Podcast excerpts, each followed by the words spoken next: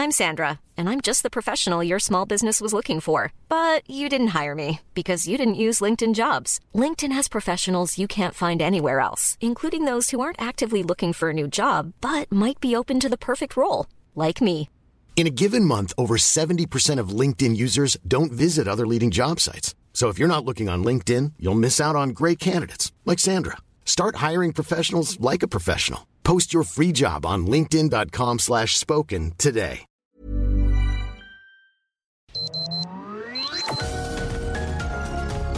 Heraldo Media Group presenta Sergio Sarmiento y Lupita Juárez. Información veraz y oportuna con un toque personal y humano. Por El Heraldo Radio, donde la H suena y ahora también se escucha.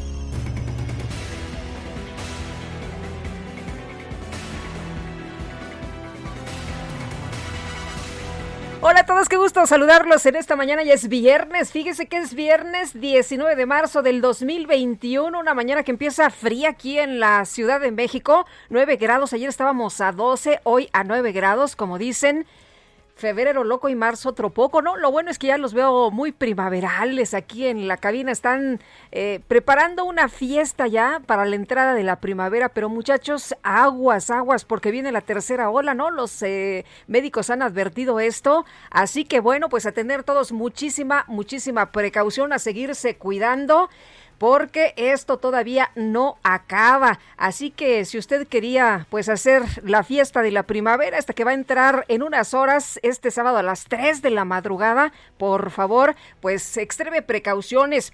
Le quiero contar que Estados Unidos sí nos va a enviar vacunas. Fíjese que el gobierno de los Estados Unidos anunció que va a enviar vacunas a nuestro país en calidad de préstamo. Nos las van a prestar. ¿Cuántas vacunas son?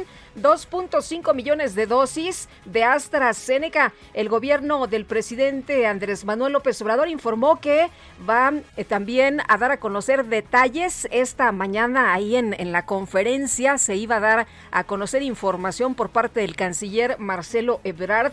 Estaremos muy atentos. Dijo el canciller que el acuerdo con Estados Unidos da prioridad a AstraZeneca para asegurar la segunda dosis de 870 mil adultos mayores a quienes se les aplicó en febrero. Son 2.5 millones de dosis y sería pues eh, el mejor el mejor inicio de una amplia cooperación de vacunas, lo que dijo el eh, canciller Marcelo Ebrard. Cabe señalar que la secretaria de prensa de la Casa Blanca, Jen Psaki, dijo dio a conocer que la administración de Joe Biden eh, compartirá estas vacunas con nuestro país y lo mismo, lo mismo hará con Canadá, país al que le van a entregar 1.5 millones de vacunas. Aquí algo que ha llamado mucho la atención es que el gobierno de México, el gobierno del presidente Andrés Manuel López Obrador, anunció que va a cerrar la frontera sur al tránsito no esencial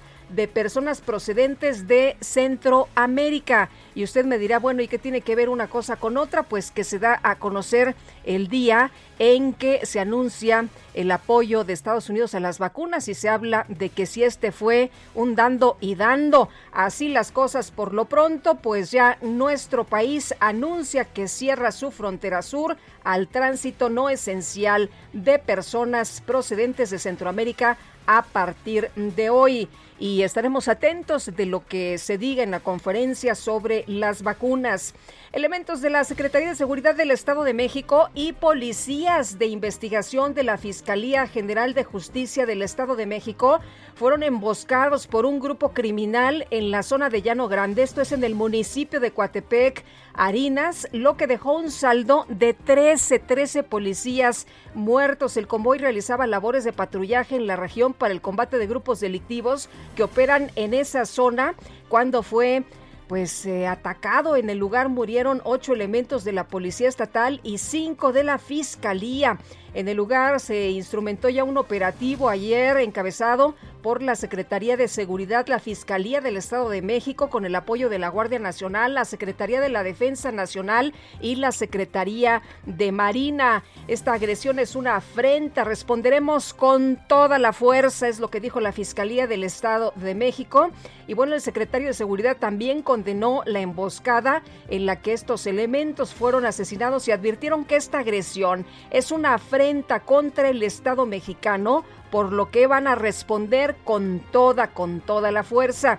El titular de la Secretaría de Seguridad Estatal, Rodrigo Martínez, indicó que ambas dependencias, con el apoyo de la Guardia Nacional, la Sedena, la Marina y el Centro Nacional de Inteligencia, realizan operativos por tierra y aire para hallar a los responsables. Y bueno, por otra parte, por otra parte también le quiero comentar a usted que eh, Juan Pablo Gómez Fierro, Juan Pablo Gómez Fierro, juez segundo de distrito en materia administrativa especializado en competencia económica, pospuso para este viernes la publicación de su fallo con el que determinará si concede o no, muy importante esto, ¿eh?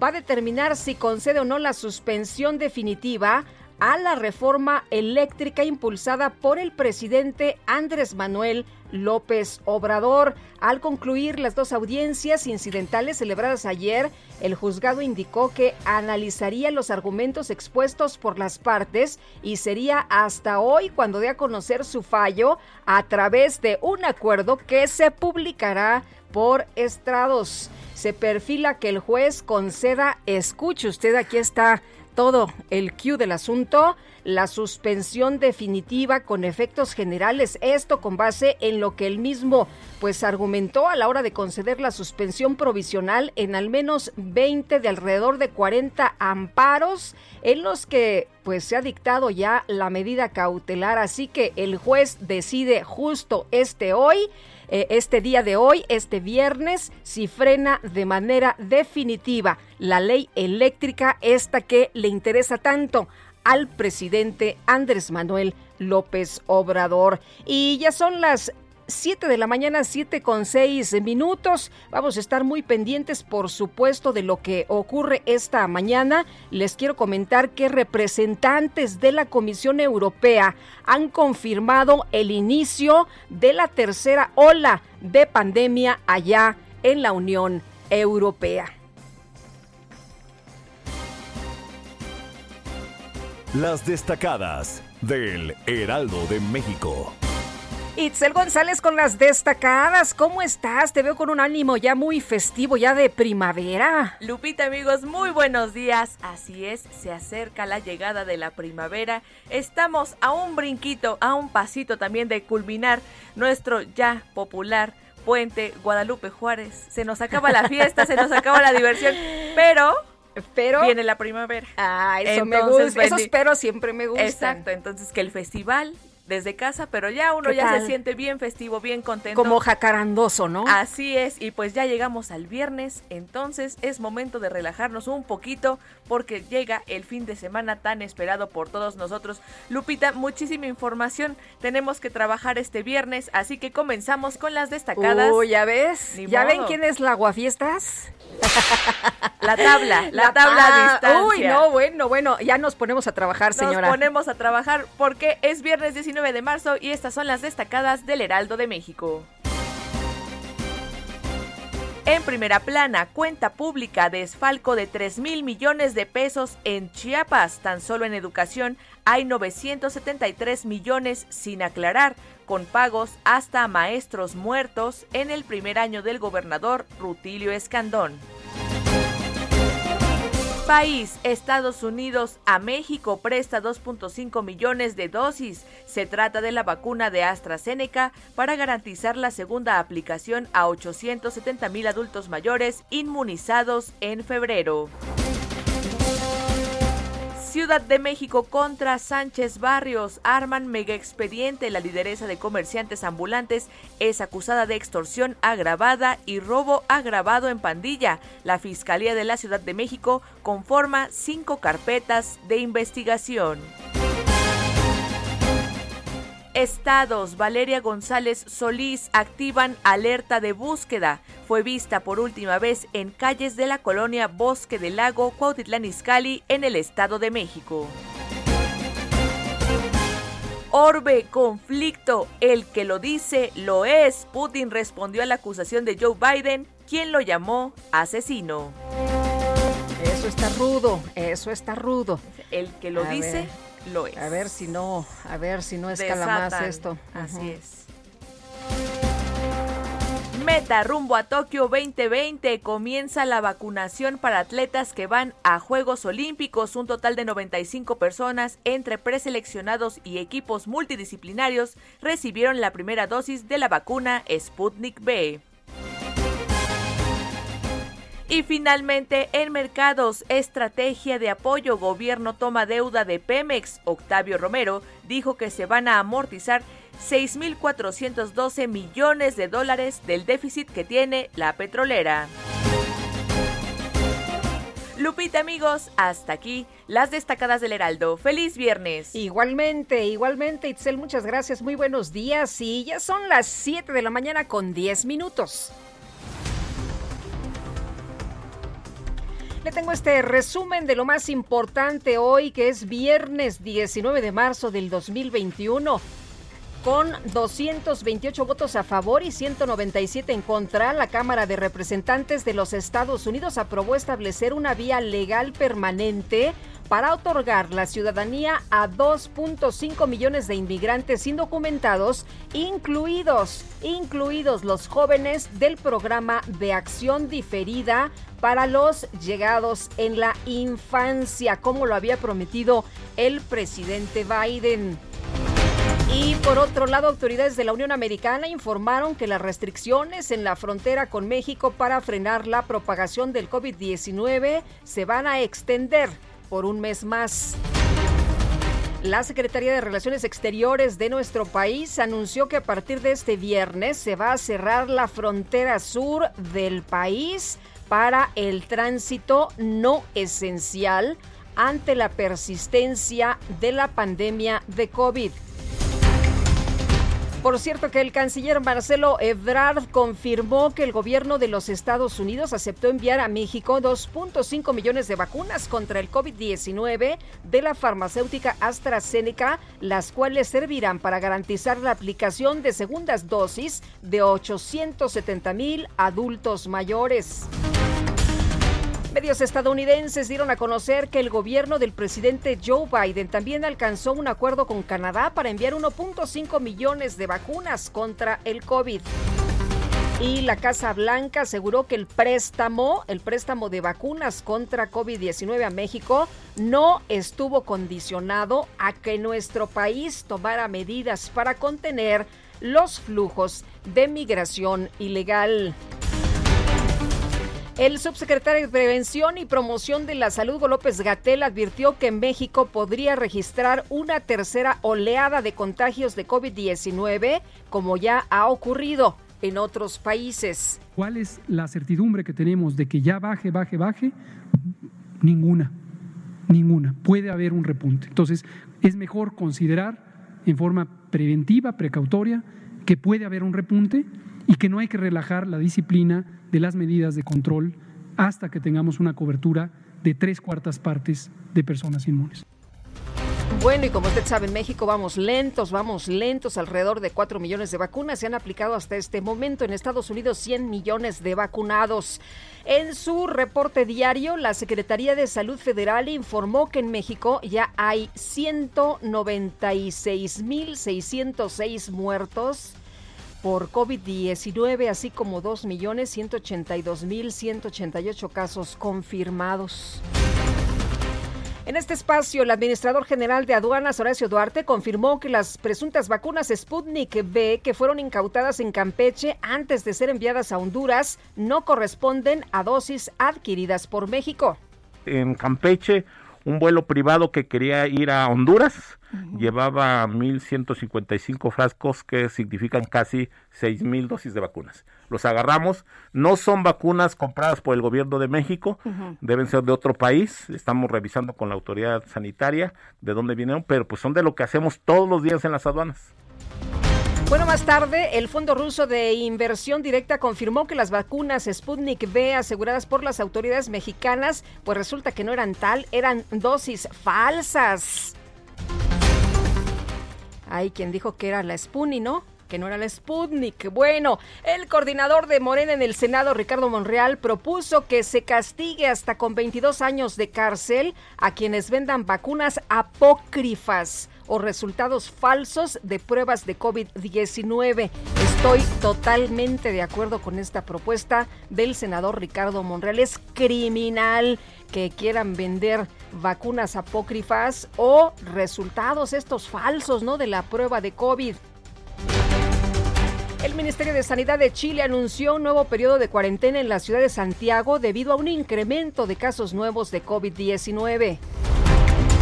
Bueno, y cuando uno piensa que ya está prácticamente la cosa un poco más relajada, que la situación ya está cambiando, que vienen las vacaciones y que a lo mejor podemos pues irnos a la playa, nos dicen las autoridades en diferentes partes del mundo, aguas, eh, aguas, la tercera ola ya está aquí, así que hay que poner nuestras barbas a remojar, hay que tomar medidas en México. El primer ministro de Francia, Jean Castex, anunció un nuevo confinamiento de un mes en la ciudad de París y otras regiones ante un repunte de la pandemia.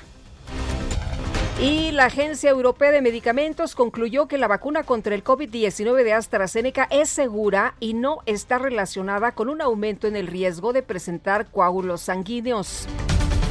La Comisión Económica para América Latina y el Caribe, CEPA, lanzó la Plataforma Regional de Conocimiento para los Objetivos de Desarrollo Sostenible como un punto de encuentro y referencia para cumplir con la Agenda 2030. Esto en el combate al cambio climático, por supuesto. Y este jueves el presidente López Obrador encabezó la conmemoración del 83 aniversario de la expropiación petrolera desde el estado de Tabasco. Aseguró que en Pemex no volverá a haber casos de corrupción. Nunca más casos como los de Odebrecht o el de la compra a precios inflados de las plantas de fertilizantes ni la entrega de moches o sobornos a funcionarios y a legisladores. Todo lo que representa significa una vergüenza. Al inaugurar un cuartel de la Guardia Nacional en Veracruz, el presidente reconoció que hay un retraso en la conclusión y puesta en operación de las nuevas sucursales del Banco del Bienestar debido a la falta de cajeros automáticos. Estamos construyendo 2.700 sucursales del Banco del Bienestar, también con el apoyo de los ingenieros militares. En junio vamos a inaugurar ya mil en distintos pueblos del país, un poco menos, como 880, porque me han informado, el general secretario, de que se están consiguiendo cajeros porque son tantos los cajeros que no hay en el mercado, los equipos que se requieren. Bueno, pues hay un retraso porque no hay equipos, es lo que explica el presidente. El director general de Pemex, Octavio Romero, aseguró que el ex líder del sindicato petrolero, Carlos Romero de Champs, tiene derecho a pensionarse. ¿Qué tal? Como cualquier otro trabajador de la paraestatal. Él era trabajador activo cuando forman parte del sindicato se les da eh, esa posibilidad de ser, tener, mantener su plaza. Bueno, y en un estudio preliminar, los jueces Rodrigo de la Pesa y Juan Pablo Gómez Fierro consideraron que la reforma a la ley de la industria eléctrica es inconstitucional debido a que afecta la libre competencia y la concurrencia en la generación de electricidad, además de causar daños al medio ambiente pues ahí está lo que dicen los jueces, ¿no? Hoy, eh, muy importante, es un día clave este viernes. Fíjese usted que el juez Juan Pablo Gómez Fierro va a emitir su resolución final sobre las dos primeras suspensiones provisionales que otorgó en contra de la reforma eléctrica. Bueno, y por otra parte, trabajadores electricistas se manifestaron frente a la Suprema Corte de Justicia en defensa de la reforma a la ley de la industria eléctrica promovida por el presidente López Obrador. La Comisión de Prerrogativas y Partidos Políticos del INE aprobó un dictamen que contempla reglas para evitar la sobrerepresentación en la Cámara de Diputados y establece que los candidatos que ganen un distrito de mayoría serán contabilizados por el partido por el que fueron afiliados. Y la sala especializada del Tribunal Electoral consideró inexistentes las faltas atribuidas al dirigente nacional de Morena, Mario Delgado, por el presunto uso indebido de la pauta oficial y presuntos actos anticipados de campaña. Un juez de la Ciudad de México calificó como legal la detención de la líder de comerciantes ambulantes Diana Sánchez Barrios por los delitos de extorsión agravada y robo en pandilla, por lo que seguirá en prisión preventiva justificada. La Secretaría de Seguridad Pública de Guerrero informó que la Guardia Nacional y la Policía Estatal asumieron el control de la seguridad, esto en el municipio de Iguala, ante el incremento de la violencia generada por organizaciones criminales. Y un convoy de personal de la Secretaría de Seguridad del Estado de México y de la Fiscalía de la entidad fue emboscado en el municipio de Coatepec, Harina. Se reportaron por lo menos 13 agentes asesinados, emboscados. Terrible lo que ocurrió por allá en el Estado de México. Y este jueves fue liberado el presidente municipal de Cirándaro Guerrero, Gregorio Portillo Mendoza, luego de que fue secuestrado por un grupo criminal. Sí, secuestrado por un grupo criminal. El alcalde indicó que se encuentra bien y que este viernes va a dar detalles sobre su caso. Bueno, por otra parte, en información de los deportes, la selección mexicana sub-23 arrancó con victoria su participación en el preolímpico de la CONCACAF al vencer por marcador de 4-1 a República Dominicana.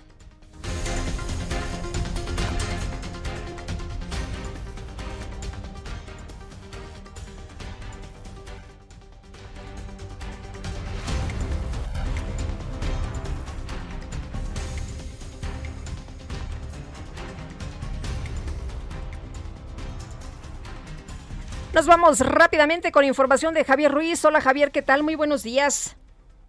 Hola Lupita, ¿qué tal? Excelente mañana y tenemos información de la zona centro de la Ciudad de México. Viernes eh, complicado, desde muy temprano ya ha salido una marcha de la estación de Metro San Antonio en dirección hacia el Zócalo de la ciudad. Son pues aproximadamente 50 personas que están exigiendo la liberación de 26 hombres quienes fueron detenidos el pasado 9 de diciembre del año pasado esto presuntamente pues por extorsión. Son piteros, ellos eh, están ya en el reclusorio y es por ello que han salido a marchar pues para exigir precisamente la, eh, que chequen las carpetas de investigación porque lo que refieren ellos que eh, son pues realmente pues inocentes, que ellos no estaban haciendo nada, que los detuvieron de manera arbitraria y es por ello que están saliendo a marchar. Con algunas pancartas, con algunas cartulinas, estos niños han salido también, son los hijos de estos jóvenes, de esas personas detenidas. Y se dirigen al zócalo de la ciudad para exigir precisamente una mesa de diálogo. La circulación bastante pues complicada, principalmente sobre la calzada San Antonio Abad, a partir de la calle de Lucas Salamán tenemos el corto de la circulación, nadie puede llegar pues en vehículo hacia la avenida José Marisa Soja, así que hay que tomarlo en cuenta, evitar este punto, no podemos utilizar como alternativa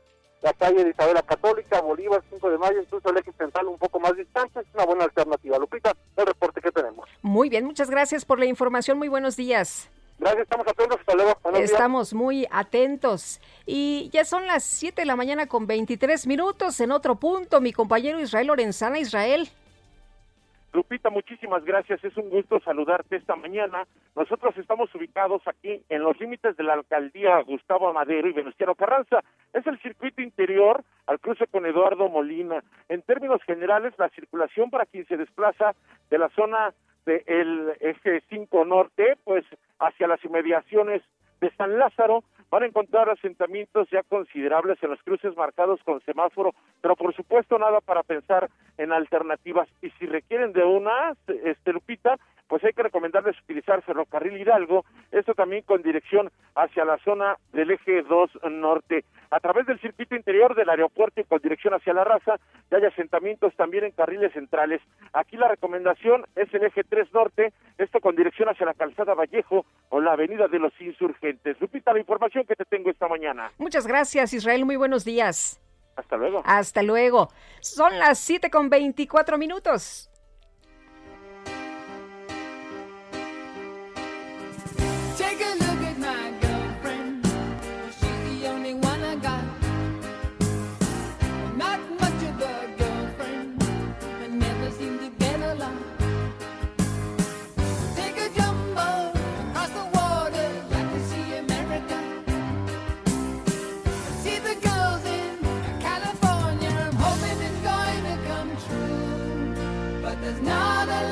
Bueno, antes de que nos corten y que tengamos que irnos a una pausa, le digo que estaremos festejando al líder, al vocalista, la voz de Supertramp. Y bueno, esto que estamos escuchando se llama Breakfast in America. Y, bueno, pues estaremos, estaremos eh, festejando a Roger Hudson de Supertramp.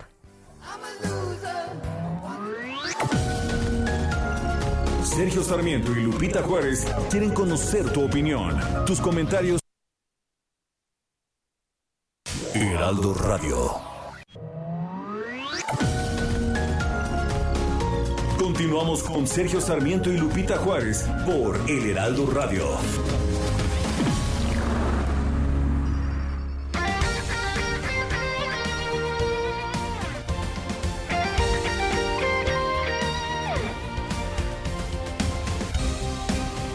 Desde hace 140 años. 140 años. Tu descanso merece un cine.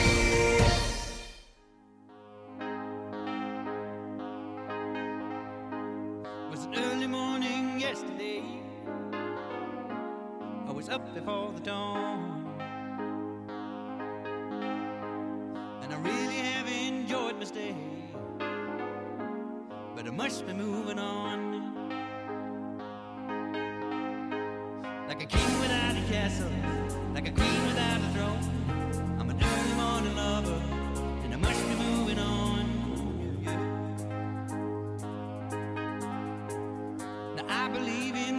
say is the undisputed Qué buena música esta mañana decían, ¿qué hacemos? ¿Viernes al cero o viernes de chaburrucos? Y bueno, pues encontramos que, pues si queríamos algo de chaburrucos, ¿por qué no Super Trump?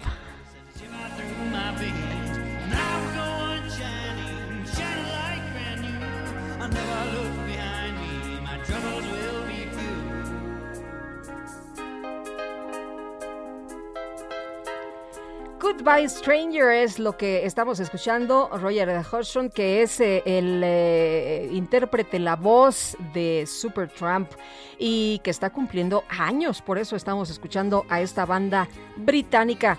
Eh, quiero enviar también, eh, aprovechando el, el fondo musical, un abrazo y mis mejores deseos para Aitor Sebastián Cerecero, que está cumpliendo, imagínese usted, 18 añitos. ¿Qué tal? No, hombre, qué buena edad. Aitor, un abrazo, nos escucha desde Toluca, así que muchas felicidades y que sea un muy buen año. Eh, también nos dice otra persona, muy buenos días, soy Sonia Mendoza y les quiero decir que hoy es el cumpleaños de Bruce Willis. Ah, pues un abrazo a Bruce Willis. ah, pero también de mi hijo Ian Carlos, que cumple 25 años y que es asiduo radioescucha de ustedes. Por favor, Lupita, podrías mandarle un saludo y felicitación. Mil gracias y que Dios los bendiga, pues, con mucho gusto para Ian Carlos, que cumple también muy buena edad, 25 años, qué barbaridad, lo mejor del mundo, por supuesto. Eh, nos dice Patricia desde Tequisquiapan, estimado Sergio y Lupita, que tengan un excelente viernes y fin de semana. Saludos afectuosos para todo el equipo de trabajo, preparándome ya para escucharlos desde tempranito allá en Tequisquiapan, Querétaro. Bueno, y Estados Unidos planifica enviar millones de dosis de la vacuna de AstraZeneca. Nos han dicho que por lo pronto 2.5 millones eh, será un envío a México y también a Canadá. Esto lo dio a conocer la Casa Blanca, un eh, pues eh, una información importante, ¿no? Ya se venía mencionando de esto que eh, México pues esperaba el apoyo de los Estados Unidos. El presidente, de hecho, había pedido a su homólogo de los Estados Unidos, Joe Biden, que nos enviaran vacunas. Es en calidad de préstamo. Y Juan Guevara, cuéntanos qué tal. Muy buenos días.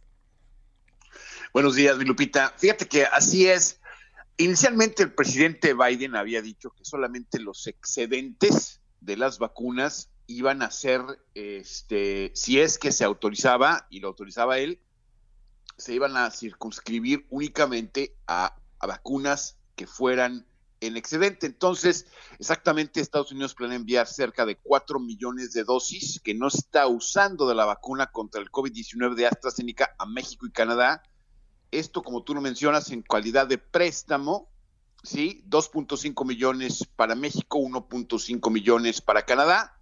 Ahora, hay que mencionar que la vacuna de AstraZeneca no eh, está autorizada en México y está autorizada en Canadá, pero no en Estados Unidos. Hay que recordarle a la audiencia que la vacuna de AstraZeneca ha tenido cierta controversia en Europa porque al parecer tiene efectos secundarios fuertes, así que Estados Unidos no le ha dado la autorización a AstraZeneca para distribuir su vacuna y ser utilizada en los uh, ciudadanos americanos. Hay millones de dosis en suelo estadounidense, pero pues bueno, la idea es que eh, AstraZeneca planea distribuir en Estados Unidos 30 millones de dosis en este, en, este país. Eh, es importante que eh, Andrés Manuel López Obrador y también Justin Trudeau le habían pedido ayuda a Joe Biden para poder pedir prestadas estas vacunas. Los dos le pidieron esto en conversaciones recientes, así que bueno, Joe Biden dice, sí, te las vamos a prestar, sí, eh, lo vamos a hacer, pero solamente las vacunas de AstraZeneca que en este momento no están autorizadas para su uso en los Estados Unidos. Muy bien, pues Juan, muchas gracias por este reporte y por lo pronto pues ya hay información aquí en México de los detalles. Muchas gracias, muy buenos días. Saludos, buenos días. Saludos. Igual para ti, Juan, el presidente López Obrador agradeció al presidente Joe Biden de los Estados Unidos por el envío que hará a nuestro país de estas millones de dosis de vacuna de COVID-19 de AstraZeneca. Vamos a escuchar parte de lo que mencionó en la mañanera. El gobierno de Estados Unidos ha decidido ayudarnos y enviar dos millones setecientas mil dosis de vacuna AstraZeneca. Le agradezco en especial al presidente Biden porque este tema se lo traté desde hace cerca de dos meses, cuando tuvimos una conversación telefónica desde Monterrey y le pedí que nos ayudaran con dosis de vacunas. Estos envíos con todas estas entregas eh, se va a seguir eh, vacunando. Tenemos ya vacunas suficientes para el Plan Nacional de Vacunación. No se va a detener y se va a cumplir con el propósito, con la meta de tener vacunados a todos los adultos mayores para antes de que finalice abril, cuando menos con una dosis.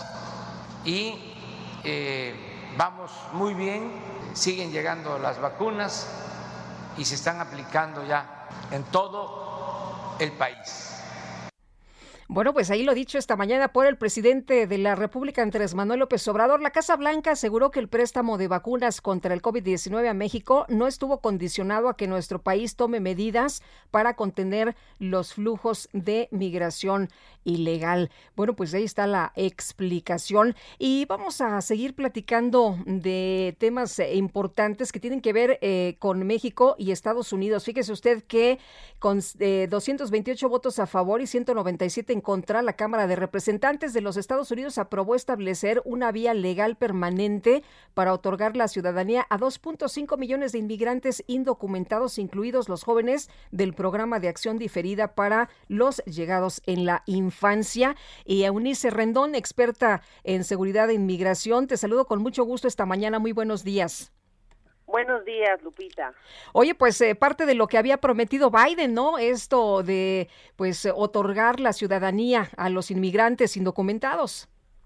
Efectivamente, Lupita, como mencionas, fue parte de las promesas de Biden, pero además recordemos que desde el primer día de su mandato mandó la propuesta de ley de inmigración que incluía también a los Dreamers. Sin embargo, dado que esta propuesta de la ley de la ciudadanía, que es la que manda Biden el día que llega a su gobierno, es muy ambiciosa, decidieron partir algunos de los temas, es decir, en pedazos, ir pasando algunos de los temas, pues que fueran más eh, posibles de pasar en la Cámara y que pudieran obtener votos de los republicanos, porque recordemos que de estos votos que mencionabas, eh, eh, eh, hubo 288 votos a favor, nueve de estos votos son republicanos y eso lo necesitaban para poder pasar este, cualquier ley, ¿no? Y, eh, y entonces, eh, a- a- derivado de eso, pasan dos leyes, eh, dos pedazos, digamos, de la ley de, de, inmigración o de la ciudadanía, como se le conoce, y es uno, precisamente, el, la ley relacionada con los Dreamers, que son pues aquellos jóvenes que llegaron desde muy pequeños a Estados Unidos y que, bueno, prácticamente han vivido en Estados Unidos y esta ley pues ya es un camino a la ciudadanía para cientos de miles de jóvenes que llegaron pues al país antes de cumplir justamente los 18 años y también esta ley Lupita incluye a los titulares del estatus de protección temporal conocidos como TPS, que muchos de ellos son centroamericanos y que llegaron que tienen también un permiso similar. A tanto Dreamers como TPS tenían un estatus migratorio especial que se les dio en la época de Obama que tenían pues que renovar cada dos años. Y eh, y, y, eh, a partir de, de esta ley que se aprueba pues ya pueden eh, porque estos estos estos estatus migratorios especiales que tenían los amparaba tanto a los TPS como a los Dreamers de la deportación otorgando pues un permiso de trabajo y algunos otros beneficios que recordemos que con Trump además los Dreamers la pasaron muy mal porque Sí. de un plumazo trató de quitar el estatus migratorio especial esto tuvo que pasar por las cortes hasta llegar a la Suprema Corte en Estados Unidos que decidió que estaba que era incorrecto que no había digamos eh, elementos suficientes para que Trump hiciera esto y entonces le, mandata renovar este programa tal y como existía antes de que él lo intentara eliminar, pero la realidad es que es hasta ahora con Biden, los, los- durante los primeros meses de su gobierno, que realmente se ha abierto incluso el estatus migratorio especial para nuevos aplicantes que no pudiera no pudo aplicar nadie durante la época de Trump. Y bueno ahora esta buena noticia de que se logró había algunos migrantes que pensaban que no se iba a lograr ni siquiera pasar el tema de los Dreamers y los TPS entonces creo que es un primer buen avance la Sí. propia Nancy Pelosi mencionó que si alguna vez cerramos las puertas a los nuevos estadounidenses, pues nuestro liderazgo en el mundo se perdería antes justamente eh, de, de- de la votación eh, sobre esta ley de los Dreamers y TPS. Y, y bueno, también citó a Ronald Reagan, ¿no? Eh, eh, hablando de que siempre ha sido un placer para mí cantar las alabanzas de nuestros Dreamers, nos hacen sentir tan orgullosos, lo han hecho de muchas formas y para nosotros este es un día no solo para aprobar leyes, sino también un motivo de celebración, es lo que mencionaba Nancy Pelosi. Y bueno, eh, estas soluciones legislativas, Lupita, también ocurren en momentos en que también no hay, hay- yo estoy en este momento en Ciudad Juárez y hay que decirlo que hay eh, una oleada migratoria y el día de ayer pasaron al menos 150 personas que regresaron desde Estados Unidos, centroamericanos todos ellos, sin ningún papel, sin nada, es decir, no, no es que están deportándolos, porque no pueden hacerlo a México, sino que simplemente los dejan aquí vía eh, el título 42, que con el pretexto de la salud pública, pues re- de- regresan estas personas a México y eso también creo que tiene que eh, en algún momento mejorarse, ¿no? Entonces, por un lado, qué bueno que pasó el tema de los Dreamers, ya era una deuda con estas juventudes que además aportan eh, mucho a Estados Unidos, que eh, hay que recordarlo, el 80% de ellos cuentan con un empleo formal, el 95% son además completamente bilingües y bueno, tienen también cerca del 90% estudios superiores. Sí, Entonces, pues, claro, y de México, de, de México nada más tienen a lo mejor el, el recuerdo, ¿no? De, de la, de la familia. Oye, Eunice, eh, te quiero preguntar sobre esto que, que ha ocurrido, esto que nos, nos dices, bueno, se cumplió, se concretó, finalmente se logra para millones de inmigrantes indocumentados, para los, chave- eh, los chavos, los, los dreamers. ¿Esto no alienta de alguna manera a los inmigrantes a seguir viajando a los Estados Unidos, a decir, bueno, pues llegamos ilegales, pero a lo mejor después se nos eh, arregla nuestra situación y por eso estamos viendo que pues que, muchos se animan y que muchos eh, van eh, hacia los Estados Unidos a pesar de todas las restricciones. Ya veíamos que eh, la, la Secretaría de Relaciones Exteriores no anuncia que a partir del día de hoy se cierra la frontera sur para el tránsito no esencial. Y esto, bueno, dicen que es eh, como persistencia de la pandemia de COVID-19. Sí, em, mira, eh, la realidad es que sí, muchos de los migrantes creen, y, y también hay que decirlo, Lupita, los traficantes de migrantes han hecho creer también a muchos que a partir de la llegada de Biden, pues va a haber casi este una una un paso mucho más fácil. El día de ayer, desafortunadamente, varios de estos migrantes lo que atestiguaban era eso, que eh, que, que, que a ellos habían visto en la tele, que a ellos les habían dicho que podían entrar de manera fácil y bueno, el resultado es de que pues los regresaron y además pues de una forma eh, también un poco inhumana porque no no se les mencionó que los iban a regresar, les dijeron que los iban a llevar a otro albergue en Estados Unidos, ellos están en McAllen y de pronto pues los dejan aquí y cuando se dan cuenta que están en México, bueno, le- se echaron a llorar, en fin, bastante triste la escena, pero efectivamente se da a partir de que creen que las cosas pues van a ser más fáciles. Y pues no hay una relación porque finalmente esta ley por ejemplo de los dreamers pues es una deuda pendiente con jóvenes que llegaron desde niños a Estados Unidos. Entonces pues finalmente no es lo mismo pero pero puede ser que la gente eh, piense o malinterprete también esto o sea engañada como te digo por los traficantes porque también la realidad de lo que estamos viendo con los que están regresando día a día en promedio entre 60 y 100 personas desde hace una semana y media es que son familias o sea son o, o mujeres con niños son eh, eh, la familia completa pero todos ellos con niños entonces, efectivamente, hay esta percepción de que si vienes con los niños te van a Sí. dejar entrar más fácil y bueno, la realidad es de que Es eso otra, no, ¿no? Oye, y luego también se habla de esta crisis humanitaria por la llegada de los niños no acompañados. Es que también ha aumentado la llegada de los menores no acompañados porque ahí sí hubo un cambio, es decir, con Trump recordemos que en los últimos meses de su mandato, con el pretexto del COVID, no, dejó, no permitió que ni siquiera los niños que fueran solicitantes de asilo o que vinieran no acompañados pudieran ingresar al territorio estadounidense a seguir su proceso, lo cual que es lo que mandata la, la normativa internacional. Entonces, eh, a la llegada de Biden, uno de los cambios que se ha hecho es de que ya dos cosas importantes. Una, que los niños que, que quieran eh, el asilo o que lleguen a Estados Unidos no acompañados, se les ha permitido el ingreso, ¿no? Por eso es que van a construir cerca de tres centros nuevos porque ya no se están dando abasto para estos menores no acompañados. Y la segunda cosa, bueno, eh, que están ya dejando pasar algunos de los eh, migrantes centroamericanos que eran del programa Permanece en México, estos solicitantes de asilo que habían tenido que esperar derivado de un acuerdo entre Trump y México, eh, eh, entre el gobierno de Trump y el Sí. gobierno de México, tenían que esperar a mexicano. Entonces, tanto los niños como estos ya han empezado a pasar y creo que eso también ha hecho que haya un repunte en, en- en- en la llegada Pues sí. y eso ha sido muy criticado por los republicanos porque dicen que es un imán estas políticas para que vengan más migrantes. Pero la realidad Pues es que la difícil. crisis de los menores no acompañados tiene ya muchos años, Lupita, y eh, desde 2013 a la fecha, pues en, en mayor o menor medida ha sido una crisis importante y esto pues es derivado también de las causas que existen en sus países, de la pobreza, de los huracanes que además atacaron este año, de, de la violencia homicida que hay también en muchos de estos países. Muy bien, pues Eunice, muchas gracias como siempre por platicar con nosotros. Muy buenos días.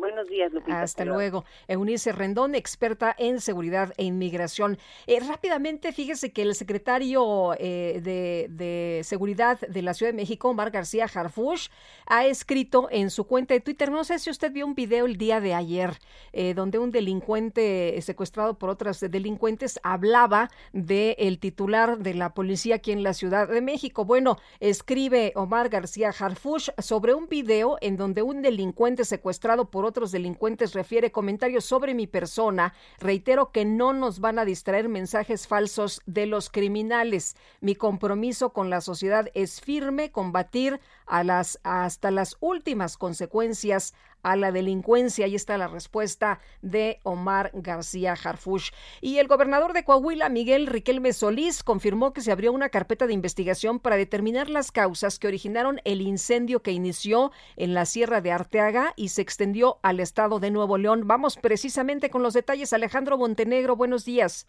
¿Qué tal? ¿Cómo estás, Lupita? Muy buenos días. Te saludo con mucho gusto desde Coahuila con, bueno, pues el reporte más reciente de este incendio que se sigue extendiendo por la Sierra de Arteaga acá en Coahuila. En el reporte de hace unos momentos que dio hace, que dio hace unos momentos el gobernador, dio a conocer que, bueno, pues ya eh, asciende a 3.800 hectáreas la afectación por este incendio y, bueno, pues como bien comentas, también se dio a conocer que ya se inició una carpeta de investigación para tratar de determinar cuál fue la causa de este incendio.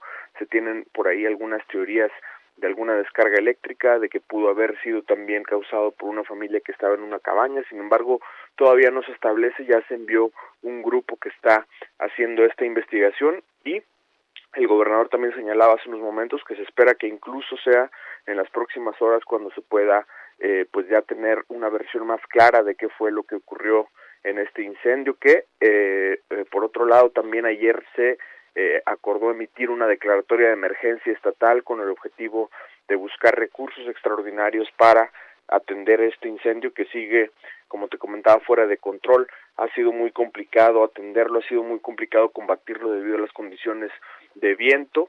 Sigue creciendo eh, este incendio, apenas hay un 15% de control y bueno, pues las autoridades están tratando de eh, pues tener otro tipo de estrategias para poder combatir el fuego y bueno pues esta declaratoria de emergencia se espera que eh, haya pues más recursos para poder atender este incendio Lupita muy bien muchas gracias Alejandro muy buenos días. Hasta luego, muy buenos días. Y se reportó otro incendio en el municipio de Rayones, allá en Nuevo León. Y Daniela García, adelante con el reporte. Hola, Lupita, muy buenos días. Pues como bien menciona, se reporta más incendios aquí en Nuevo León, además de este gran incendio forestal en la Sierra de Santiago que inició realmente en Arteaga, Coahuila. Esto pues, se reportó en el municipio de Rayones el día de ayer por la mañana y según se ha reportado inició en la comunidad del puerto en la mañana en el kilómetro 27 en la carretera Montemorelos, Rayones al sur del estado. El fuego habría iniciado en la parte alta de un cerro en el municipio que ya mencionaba en Rayones, Nuevo León. Y como comentaba, este es el segundo incendio forestal que se encuentra activo aquí en Nuevo León. El incendio de la Sierra de Santiago se mantiene activo y ya ha consumido más de 1.400 hectáreas de terreno en el lugar y ha causado la evacuación de 450 personas al menos, por lo que la autoridad estatal está buscando declarar la emergencia para acceder a unos 46 millones de recursos estatales. De acuerdo a la autoridad eh, del Estado, ya se instaló un comité de contingencias hidrometeorológicas para coordinar el apoyo a damnificados por esta situación. Esta situación se está complicando pues de manera importante, no solo porque está creciendo el incendio, sino por las condiciones climatológicas que se viven actualmente en Nuevo León, en la falta de lluvia y el, el viento están eh, complicando que se puedan apagar estos incendios e incluso ocasiona que se generen más, no solo estos dos grandes incendios forestales, sino en diferentes puntos de la zona metropolitana. Mínimo unos 30 incendios fueron reportados el día de ayer en diferentes lotes baldíos, en comercios y en casas en diferentes puntos de la ciudad.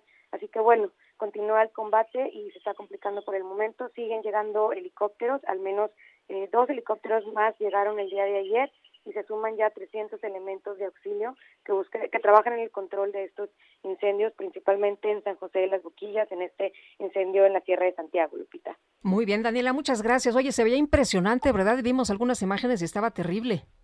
Así es, está fuera de control prácticamente, reportan muy poco control de este incendio y sí está afectando pues principalmente a- al- al bosque y eso hace que se vea mucho más impresionante y pues Sí. obviamente las, las casas de las personas que viven en estas comunidades pequeñas.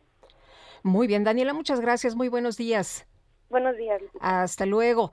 Eh, bueno, le, le comento a usted que trabajadores tamaulipecos en el extranjero eh, se ha informado que quienes laboran en una granja ya en la Columbia Británica en Canadá han recibido ya las primeras dosis de vacuna anti-COVID-19. Es alrededor de un grupo de 25 trabajadores y pues esto es una muy buena noticia. Los trabajadores que están en estas granjas agrícolas han sido ya inmunizados. Eh, son un total de 400 personas que trabajan por allá, 400 tamaulipecos, y el director del Servicio Estatal del Empleo informó que un grupo de 25 trabajadores que pues han recibido ya la primera dosis de la vacuna anti-COVID es una gran noticia. Este grupo es el único, el que se encuentra trabajando en la provincia de la Columbia Británica, pero en total pues son eh, 250 los que están en el campo allá en Canadá. Eh, van a, pues eh, estar atentos de que se inmunice a todos a todos estos trabajadores y bueno pues ahí las eh, pues los acuerdos no de estos países que tienen la tradición de llevar mexicanos a trabajar por allá y no los dejan nada más a, a su suerte. Les están ayudando efectivamente también con la aplicación de la vacuna. Tenemos que hacer una pausa pero regresamos de inmediato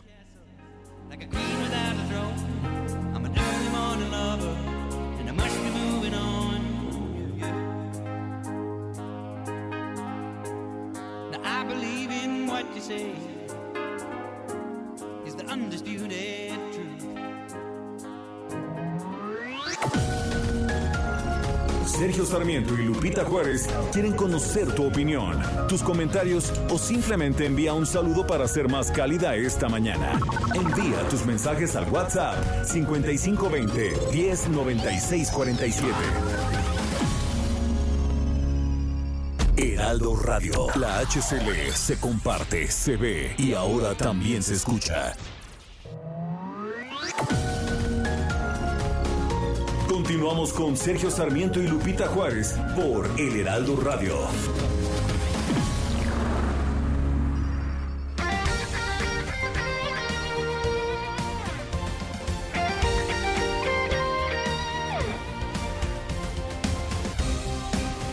Desde hace 140 años. 140 años. Tu descanso merece un Este 19 de marzo se cumplen 95 años del natalicio de Jaime Sabines. Fue un poeta mexicano perteneciente a la conocida generación del medio siglo. Influido en su prehistoria poética por autores como Pablo Neruda o Federico García Lorca, escribió tres libros fundamentales, entre ellos Oral en 1950, Tarumba en 1956 y Algo sobre la muerte del mayor Sabines en 1973.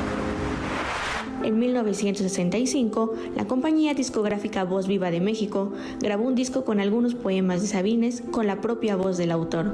Su obra se conoce muy poco fuera de México, pero esto no niega que su poesía ocupa un lugar de privilegio en la tradición poética de la lengua española. Finalmente, falleció en 1999 en la Ciudad de México.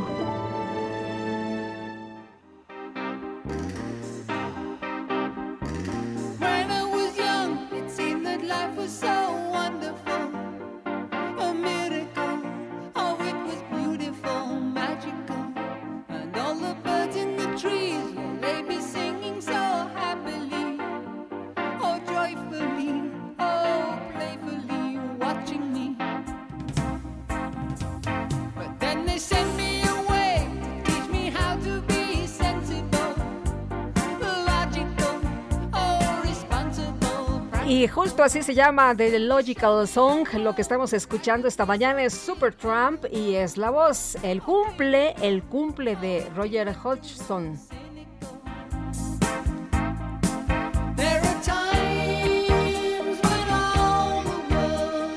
Usted dirá, eso no, chaborruco.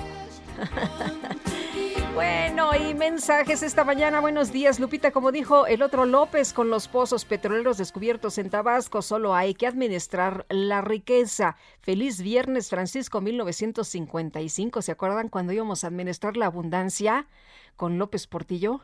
Que fue Cantarel, ¿no? Que se encontró Cantarel. Bueno, pues es lo que nos dice Francisco 1955. Solo hay que administrar.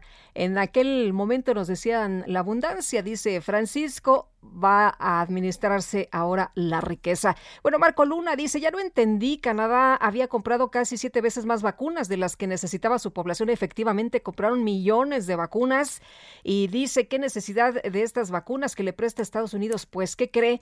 Algunas no llegaron a tiempo. Recordarán ustedes que los laboratorios en algunos casos retrasaron las entregas. Y vamos ahora con Mónica Reyes. Muy buenos días, como siempre, muchísimas gracias. Un gusto y un placer estar con ustedes en su programa Sergio Sarmiento, Lupita Juárez, qué gusto. Y bueno, pues también me da mucha alegría presentar en este momento a Sujei Ábrego porque nos trae muy buenas noticias acerca del cabello. El marco de la cara es lo que más se nota. ¿No es así, mi querida Sujei? Adelante. Así es, Moni, por eso quiero, por favor, que pongan mucha atención, porque la caída del cabello es un problema que afecta principalmente a los hombres, pero no es exclusivo de los varones. Nosotras las mujeres también lo experimentamos debido a los tintes, extensiones, planchas, qué decir de los cambios hormonales. Para todos nosotros ha llegado el más increíble tratamiento capilar que le garantiza por lo menos 1.700 cabellos nuevos en un solo tratamiento.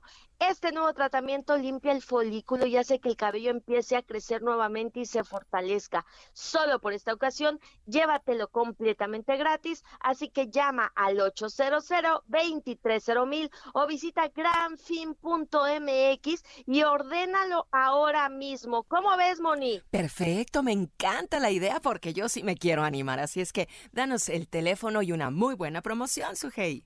Recuerden, usted solo paga el impuesto y el envío. Entre a visita granfin.mx o marque 800 mil Recuerde que es gratis y el tratamiento tiene un valor de dos mil pesos, pero hoy es gratis. Recupere no solo el cabello, sino la autoestima, seguridad, atractivo, carisma. ¿Cómo ven? Me encanta, me encanta, porque siempre, siempre hay que estar muy bien con nuestro cabello y sobre todo con nuestra autoestima y cuidarnos mucho en esta pandemia. De nueva cuenta el número y la página y nos vamos, Sujei. 800 mil o visite granfin.mx y dígale adiós a la calvicie. Gracias, Moni. Así es, muchas gracias, Sugeya Abrego, cuídate, bye. Regresamos con ustedes, Sergio Sarmiento, Lupita Juárez, adelante. Gracias, Mónica. Y elementos de la Secretaría de Seguridad del Estado de México y policías de investigación de la Fiscalía General de Justicia del Estado de México fueron emboscados por un grupo criminal en el municipio de Coatepec. Esto dejó un saldo de 13, 13 elementos muertos y Gerardo García nos tiene los detalles. Cuéntanos, buenos días.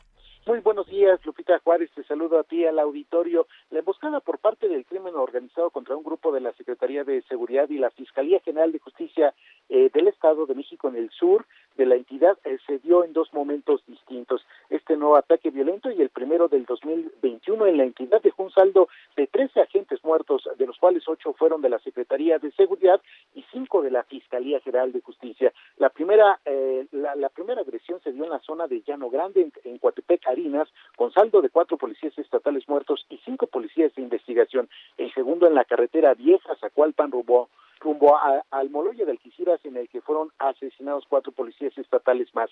En un mensaje en, conjunto, el titular de la seguridad mexiquense, Rodrigo Martínez Celis, señaló que un grupo del crimen organizado como el responsable y calificó el hecho violento contra el Estado mexicano. Además, el titular eh, del Ministerio Público mexiquense, Alejandro Jaime Gómez Sánchez, condenó el ataque y ofreció el apoyo a las familias de los servidores públicos. Derivado de esta emboscada, se desplegó un operativo desde el día de ayer por tierra y aire para dar con los responsables, en la cual eh, participaron las autoridades estatales con el apoyo de la Guardia Nacional, el Ejército Mexicano, la Marina y el Centro Nacional de Inteligencia para dar con estos responsables. Durante el 2020 hubo al menos cuatro ataques del crimen organizado contra, en contra de las autoridades de seguridad y justicia en el sur, con saldo total de cuatro muertos y seis heridos de los episodios, tres fueron durante julio y el último en septiembre en los municipios de San Simón de Guerrero, Villa Victoria, Iztapan de la Sal y Villa Guerrero, esto en el sur. Un ataque equiparable a este hecho violento ocurrido el día de ayer en octubre del 2018 en Almoloya de Alquiciras, donde perdieron la vida cuatro policías estatales. El reporte. Bueno, pues lo de ayer estuvo tremendo también. No hay detenidos, ¿verdad? Lo que se mencionaba el día de ayer que pudieron haberse ido por allá a Morelos o a Guerrero. Exactamente, hasta el momento las autoridades de seguridad y justicia mexiquense no han dado un reporte si hubo detenciones, sin embargo, como lo comentaba desde el día de ayer, se mantiene ese operativo con eh, en coordinación con las fuerzas eh, federales para dar con los responsables de estos de estos integrantes de un eh, grupo del crimen organizado que que históricamente ha controlado la zona sur mexiquense. Muchas gracias, Gerardo. Buen día. Igual para ti, muy buenos días. Un avión de la aerolínea Aviva Aerobús presentó una falla en el tren de aterrizaje de Nariz en su despegue en el aeropuerto de Puerto Vallarta, Jalisco. Mayeli Mariscal, ¿qué tal? Muy buenos días. Hola, ¿qué tal, Lupita? Muy buenos días. Buenos días también a todo el auditorio. Así es, pues vaya susto se llevaron los 127 pasajeros que estaban en un avión de esta aerolínea Viva Aerobús. El día de ayer colapsó alrededor de las, poco antes de las 2 de la tarde. Estaban en el aeropuerto internacional de Puerto Vallarta, acá en Jalisco, cuando el tren de la nariz de este avión, eh, pues colapsó y eh, se tuvieron que activar algunos protocolos de emergencia en donde, pues a través de toboganes, eh, desalojaron a los pasajeros.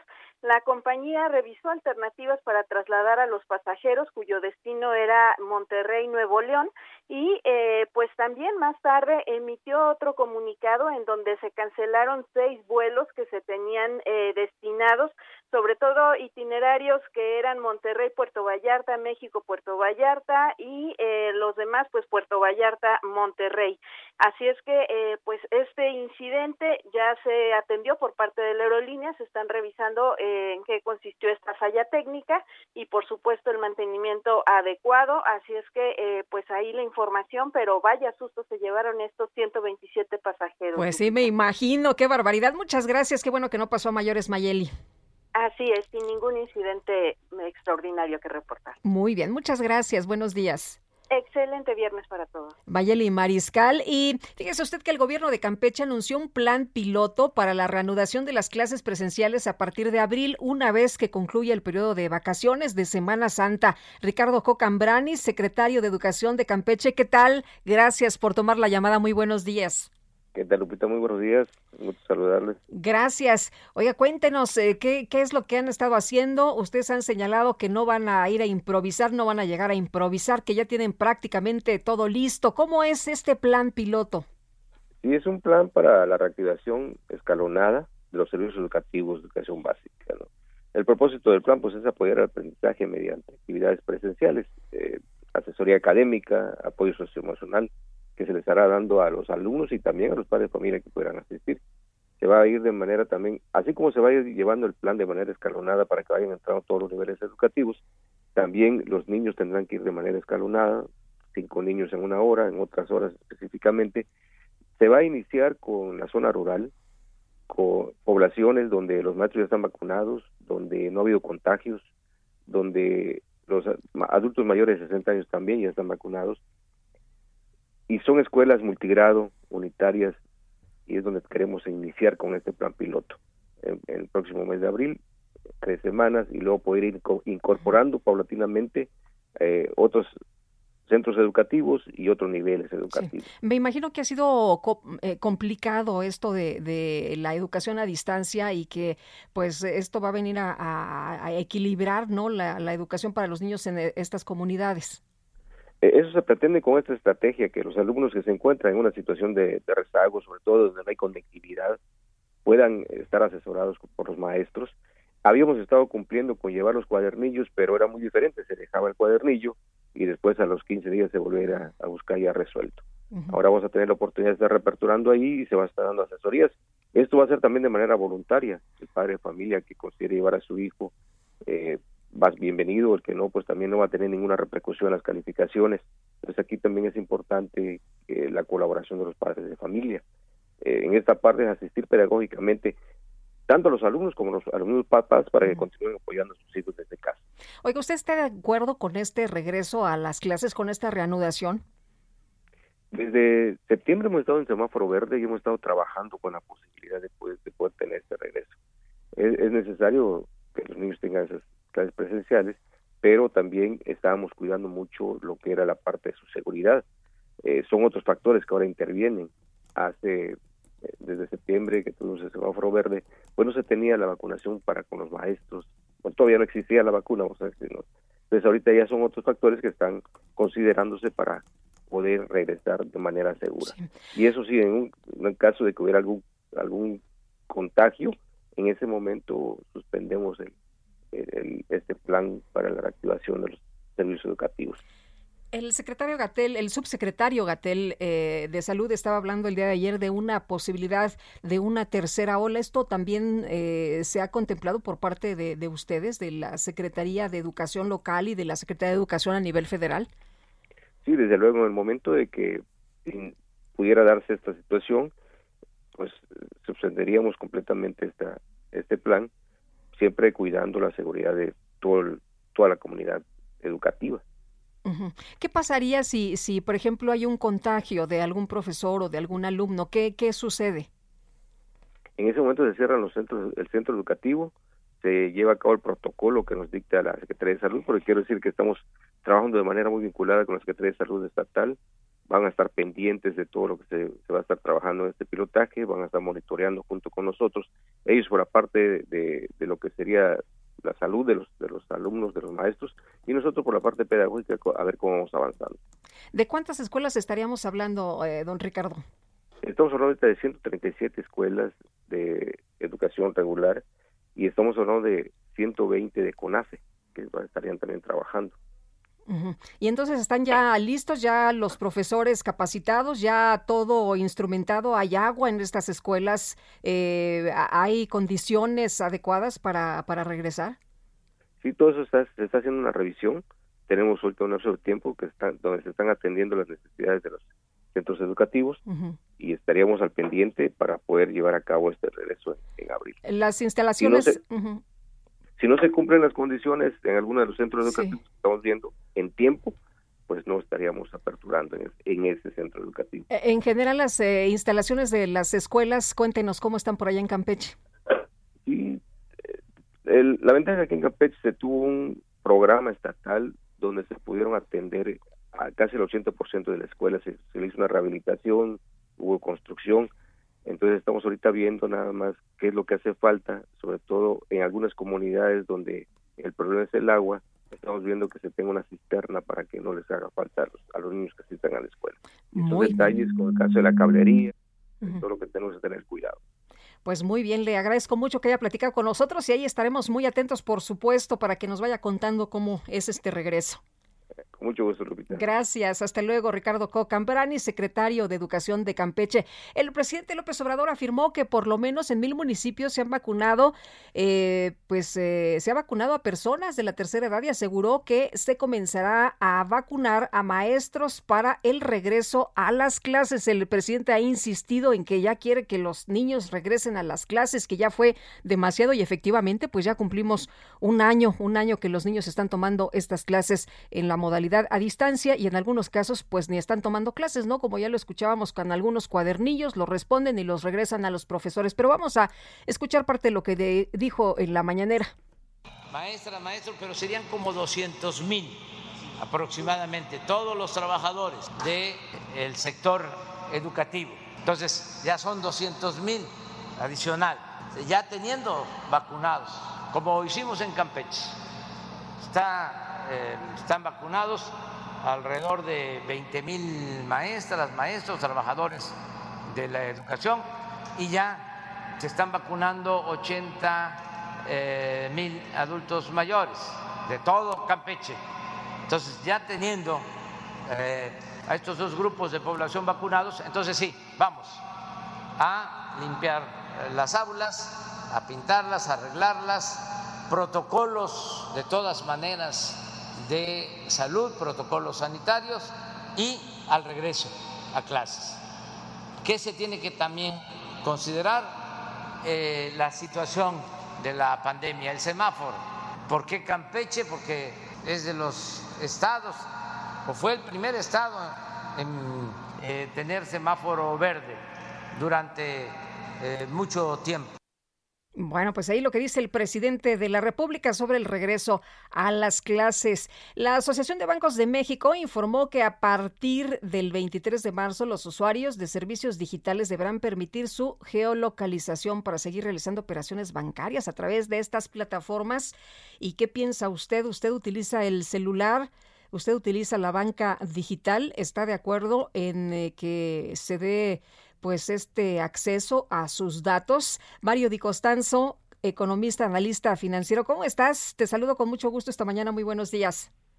Muy buenos días, eh, un, un, saludo a ti y a todo tu auditorio y a Oye, todo tu equipo. Oye, eh, Mario, ¿cómo ves tú esta, esta disposición? Nos dicen que es para prevenir la comisión de delitos como lavado de dinero y también este financiamiento al terrorismo.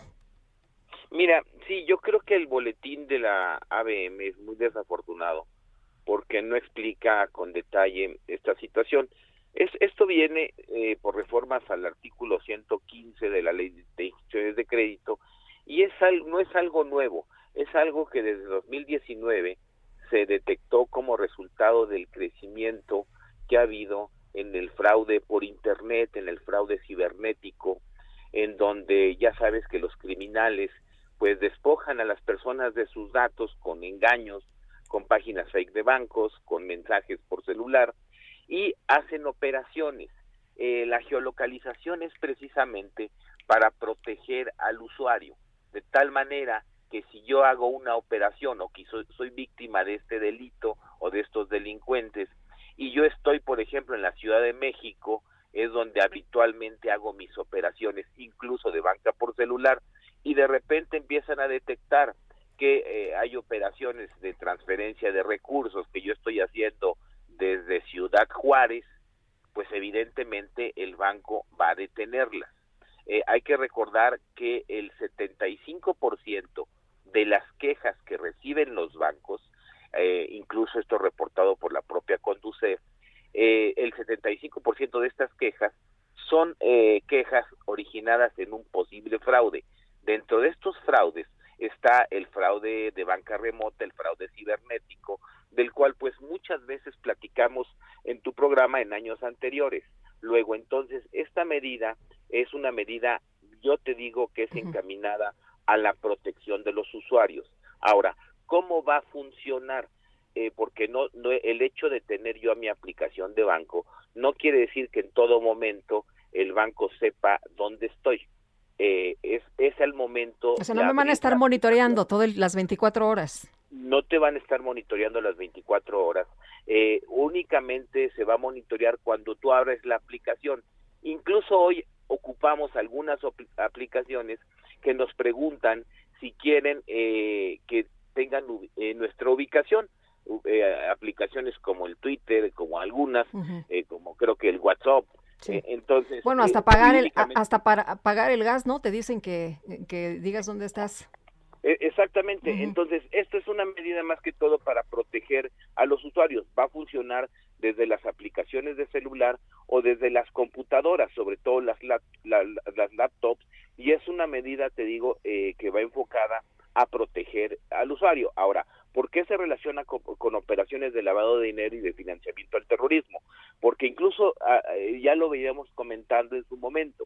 Muchas veces estos delincuentes, el dinero que le roban a la gente, lo utilizan para hacer operaciones ilícitas. Dentro de ellas, pues la adquisición de autos, la adquisición incluso hasta de, de- de drogas. Entonces, precisamente para cerrar la pinza y mantener, aumentar la protección al usuario, es que se lanza esta medida que creo que va a ayudar a, a- a disminuir los fraudes, Sí. pero nosotros como usuarios no podemos olvidar que eh, tenemos que tener presente el no dar nuestras claves, Claro. el no ser víctima ni prestarnos a estos mensajes que ahora son tan comunes, porque con la pandemia, además, pues nuestros datos los hemos dado, ya sea al restaurante donde encargamos a veces la comida, es decir, ya no solamente el número de tarjeta lo tiene mi Sí. banco o un portal de comercio electrónico, sino lo tiene también pues el restaurante donde encargué la comida ahora en la pandemia. Sí. Oye, pero conocer el punto geográfico, esto quiere decir, a ver, estás haciendo una transacción en la Ciudad de México y estás justo en la Ciudad de México. Sí. Para que Eh, coincida, pues. Pues sí, nosotros tenemos como usuarios un perfil de consumo y, y lo comentábamos a veces cuando platicábamos. Un ama de casa, un profesionista, eh, más o menos tiene un perfil de consumo definido. Eh, de repente, imagínate que un ama de casa eh, que tiene un perfil de consumo bastante definido, empieza a hacer disposiciones de su tarjeta de crédito, a solicitar créditos, a, a- a sacar todo el- el dinero de su cuenta desde Guadalajara por ejemplo. Eso es lo que se pretende eh, monitorear eh, y yo creo que los bancos van a tener que hacer su parte, van a tener que estar más atentos a este tipo de cosas como una herramienta para proteger para proteger al usuario. Esto no quiere decir que si no la haces desde tu casa, eh, donde habitualmente la hagas, pues vas a vas a no vas a poder eh, hacer la, transferencia. Sí. la vas a poder hacer con ciertos rangos que cada banco pues irá aplicando en su momento. Oye, ya casi nos corta la guillotina, pero te quisiera preguntar en 40 segundos, ¿cómo eh, ves esta declaración de, del presidente de que México no está exento de una nueva crisis económica? ¿Cómo lo debemos leer? Pues mira, yo creo que no hemos salido de una, no hemos salido de esta eh, y entonces no sabemos si va a empeorar la crisis o va a ser una nueva. Lo que yo te digo es que las cifras a febrero, la caída de la actividad económica, el, el creciente desempleo, eh, el retiro por desempleo en las afores, todo apunta a que no hemos salido de la crisis del año pasado y pues referirse a otra eh, estaría implicando pues un desastre nacional para la economía mexicana. Muy bien, pues Mario, como siempre, me da gusto poder platicar contigo. Muchas gracias, buenos días. Igualmente y muy buenos días. Un saludo a ti, a tu equipo y a todos. Hasta luego. Tenemos que hacer una pausa, pero regresamos de inmediato.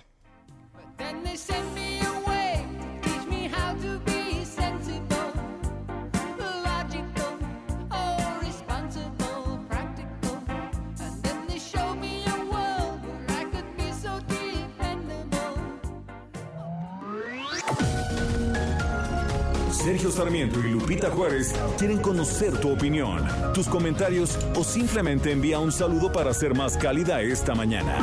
Envía tus mensajes al WhatsApp 5520 109647. Heraldo Radio. Continuamos con Sergio Sarmiento y Lupita Juárez por El Heraldo Radio.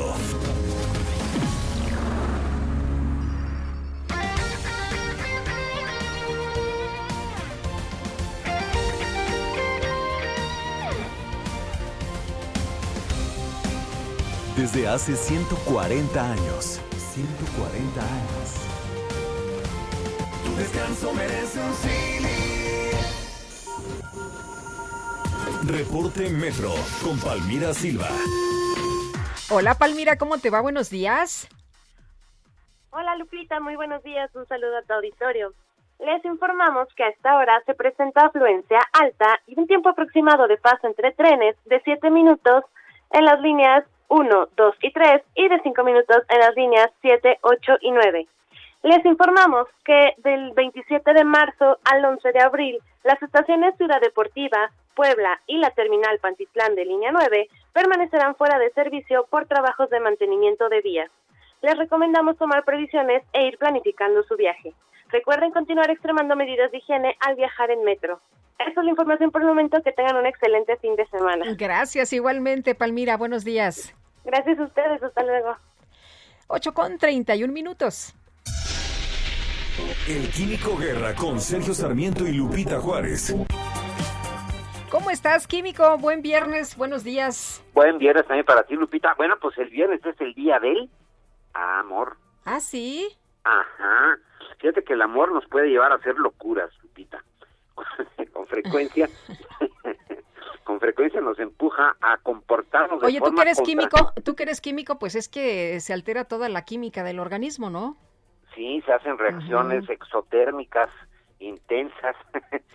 bueno, pues resulta que nos comportamos a veces con esto del amor en forma contraintuitiva, como por ejemplo poner el bienestar de nuestros seres queridos por encima del nuestro. Este altruismo ha intrigado a los científicos por décadas, Lupita.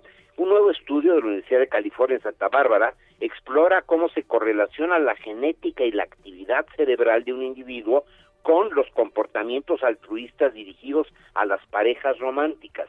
El equipo de investigadores encontraron que las rutas relacionadas a establecer lazos, por ejemplo, en otros animales, también se presentan en los humanos. Este trabajo se publica hoy en Behavioral Neuroscience, la neurociencia del comportamiento, una revista científica arbitrada, y estuvo liderado por la doctora Bianca Acevedo, orgullosamente mexicano-americana, del Instituto de Investigación en Neurociencias en Santa Bárbara. Fenómenos tan sutiles como el amor y el altruismo implican mucha química, como decía Lupita. La oxitocina, por ejemplo, es un neurotransmisor del sentimiento cuchicuchi. Su papel es crear empatía y formar lazos de confianza y está bien establecido. Menos conocida es la vasopresina, que facilita la formación de lazos de pareja. El equipo de la doctora Acevedo, eh, investigó individuos recién casados para ver cómo la genética y la actividad cerebral se correlacionaban con la empatía que sentían hacia sus parejas románticas. Se midieron dos variantes genéticas, una involucrada en la sensibilidad a la oxitocina, la otra en cuanto a la sensibilidad a la vasopresina. Luego se les pidió a las parejas que respondieran un cuestionario acerca de sus sentimientos. Con eso se obtuvo una medida de los niveles generales de cada uno de empatía y altruismo de su pareja. Después fueron evaluados con la imagenología de resonancia magnética funcional para determinar cambios del flujo sanguíneo. Esto les permitió determinar cómo estos dos metabolitos pues actúan presente para generar la empatía, para eh, generar esta eh, este sentimiento de altruismo. Así que Lupita, hoy en día ya se puede decir me elevas mi vasopresina. Ándale. Sobre todo el viernes. no, pues hay que hacerlo más sencillo, ¿no? Claro, pero es como la química es la reina de las ciencias, Lupita nos explica muchas cosas tan interesantes como el amor y la atracción. Pues qué, qué bien. Muchas gracias como siempre, Químico. Muy buenos días. Que disfrutes tu fin de semana. También tú, Lupita. Hasta luego. Y el Senado avaló en lo general y particular obligar a los servidores públicos mejorar y dar un trato respetuoso a todas las personas sin distinción. Misael Zavala, cuéntanos. Buenos días, Lupita. Buenos días al auditorio. Efectivamente, como bien lo comentas, por unanimidad los senadores aprobaron una reforma a la ley de mejora regulatoria para que todos los servidores públicos, sin eh, distinción, estén obligados a mejorar y dar un trato respetuoso y diligente a todas las personas que atiendan. En una sesión a distancia, los 109 senadores presentes acordaron que los funcionarios públicos deben garantizar la atención personal al, al público, exhibiendo el tiempo máximo de atención y también estableciendo horarios que satisfagan las necesidades del servicio. Eh, también se acordó acortar plazos. Los funcionarios públicos deberán utilizar medios tecnológicos para el trámite y resolución de peticiones y permitir el uso de medios alternativos para quienes no dispongan de aquellos y habilitar también espacios idóneos para la consulta de expedientes, documentos, así como para la atención cómoda y ordenada del público. Esto se, se aprobó de manera unánime, Lupita, y el dictamen fue enviado a la Cámara de Diputados para su votación a favor, ya que es un acuerdo de todas las bancadas eh, al que se llegó ayer. También, por otro lado, Lupita, el presidente de la Junta de Coordinación Política del Senado, Ricardo Monreal, presentó una iniciativa para castigar hasta con 22 años de prisión a quienes falsifiquen pruebas de COVID-19, también los que ofrezcan falsos negativos y medicamentos falsos para atacar este virus. La propuesta busca sanciones ejemplares a estas conductas ilegales que se realizan en el contexto de la pandemia, donde también se incluyen faltas como el ofrecimiento de vacunas no autorizadas o venta de falsos negativos para poder viajar a otros países. Esta propuesta se da luego de que un grupo de turistas argentinos regresaron de, de México a su país pero un laboratorio en Cancún les hizo pruebas de PCR que dieron falsos negativos y esto ocasionó pues algunos eh, algunos inconvenientes. En este sentido, la propuesta del senador Monreal busca una sanción de 22 años de prisión, 22 años de prisión, perdón, a las personas que ofrezcan la aplicación de vacunas que no han sido debidamente autorizadas por la autoridad sanitaria competente y que por ende no cuenta con el registro correspondiente para ser comercializadas y mucho menos suministradas a la población. También se podría castigar hasta con cinco años de prisión a las personas que a sabiendas de ser portadoras de una enfermedad declarada epidemia, epidemia como lo es ahora el coronavirus, hagan uso de, de certificados médicos falsos. Lupita, esta es la información. Muy bien, muchas gracias por el reporte, Misael. Muy buenos días. Gracias, buenos días. Eh, pues ahora sí, hay, eh, no sé cómo le suene a usted, pero yo sí estoy de acuerdo con esto, ¿no? Eh, hay pues comportamientos súper crueles, esto es criminal. Imagínese nada más que alguien le prometa a usted que es la vacuna original y bueno, pues a costa de su salud, no terrible, qué bueno que haya castigo para quienes se quieran pasar de listos. Le quiero comentar a usted que con apoyo de la Secretaría de Seguridad y la Fiscalía se dio cumplimiento a la orden de de un domicilio ubicado en la colonia Insurgentes en Cuicuilco, esto es en la alcaldía Coyoacán, y se logró la detención de una persona, Vanessa Vallar Fallas, conocida como La Güera, una de las principales operadoras financieras y colaboradora de confianza de, Nemesio o Rubén Oceguera Cervantes, alias El Mencho, líder del cártel de Jalisco Nueva Generación.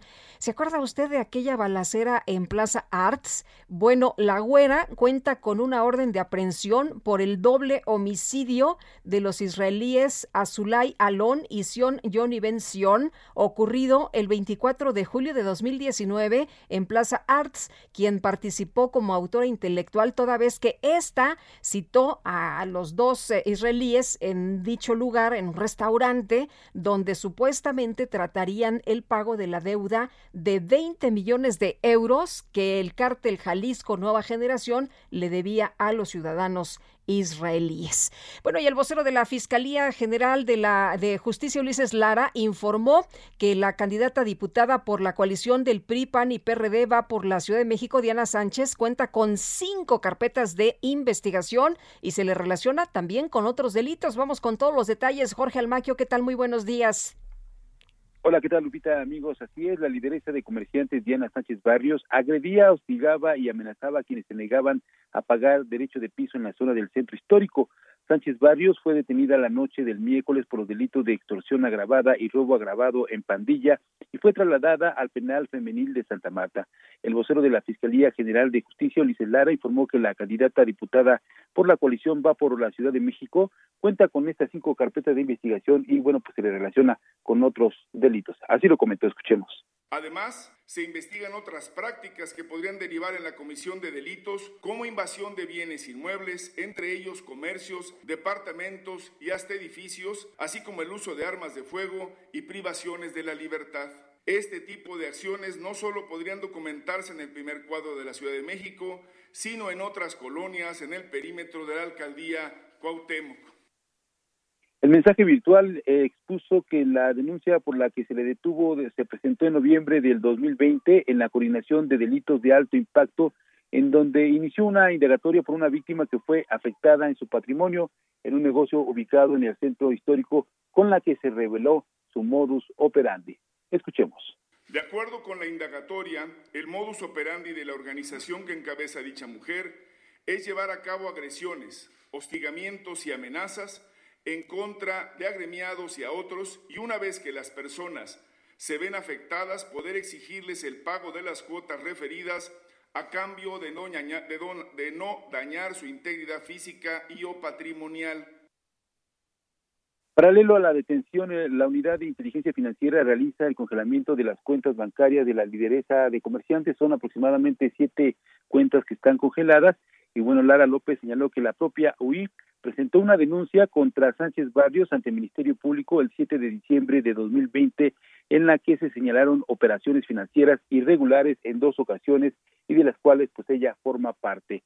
También finalmente eh, Lara López resaltó que la Fiscalía pues actúa por denuncias y lleva a cabo sus investigaciones apegadas estrictamente a derecho y no obedece a consignas ni intereses políticos, por lo que trabaja todos los días a fin de abatir la impunidad y procurar justicia. Lupita, amigos, el reporte que les tengo. Oye, Jorge, entonces, eh, eh, fíjate, eh, me acuerdo ahorita de la declaración de Diana Sánchez eh, al momento de su detención, que te estaba transmitiendo ahí en vivo y decía que pues esta detención era ah, realmente de trasfondo político, pero la fiscalía señala que tiene delitos graves y bueno, pues también ahí está lo que dice la UIF. Así es, efectivamente, son delitos graves por los cuales se le ha investigado en los últimos meses, eh, casi dos años, en los que se ha llevado a cabo esta investigación. De hecho, en el expediente, pues se maneja que la familia, pues mantiene control de 2.000 locales en 13 plazas comerciales concedidas en 2008 y junto con sus hermanos, pues agrupa cerca de 12.000 ambulantes. Es toda una red que han, eh, pues, llevado a cabo durante cerca de 30 años y que bueno pues en esta en esta situación el en el control pues han llevado a cabo también la extorsión han llevado a cabo eh, situaciones como secuestro y bueno pues golpean a la gente cuando no quieren pagar eh, eh, el derecho de piso según lo que manifiesta la Fiscalía General de Justicia Lupita Muy bien, pues muchas gracias, Jorge. muy buen día hasta luego Igual para ti, muy buenos días. Bueno, y hablando de la Unidad de Inteligencia Financiera, vamos con esta nota de Nayeli Cortés, porque ya se inició el proceso para congelar, como nos eh, adelantaba Jorge Almaquio, las cuentas bancarias eh, ligadas precisamente a Diana Sánchez Barrios. Lupita, buenos días. Pues los políticos de la Ciudad de México le están dando mucho trabajo a la unidad de inteligencia financiera. Ayer se supo que congeló las cuentas de una organización y seis miembros de la familia Barrios, que como sabes está dedicada a liderar el comercio ambulante aquí en la ciudad. Una de las personas que, cuyas cuentas fueron bloqueadas es Diana Sánchez Barrios, que fue detenida la noche del 17 de marzo por la presunta comisión del delito de extorsión en pandilla. Sánchez Barrios ya tenía su candidatura a diputada local por el PRI, fue secretaria de operación política del partido aquí en la capital del país y bueno, este cargo se lo heredó su mamá. Eh, que es Alejandra Barrios, líder de los ambulantes aquí en la Ciudad de México y cuyas cuentas también fueron congeladas por la Unidad de Inteligencia Financiera encabezada por Santiago Nieto. El bloqueo de cuentas también incluye a la organización Comercio Alternativo para una Vida Digna y a su dirigente Graciela Edith Coronel Barrios, que es media hermana de Diana Sánchez Barrios e hija de Alejandra Barrios. Presuntamente ella, eh, eh, Graciela Coronel Barrios, es una de las encargadas de cobrar derecho de piso a los comerciantes ambulantes en la capital del país. Las cuentas de Luis Alberto Vargas Ruiz, esposo de Diana Sánchez Barrios, también fueron congeladas, lo mismo que las de Luis Enrique Isidro Domínguez. Pero bueno, este no es el único caso que él ha tenido trabajando a la unidad de inteligencia financiera. Ayer también se supo que congeló las cuentas de dos priistas ligados a Cuauhtémoc Gutiérrez de la Torre, quien está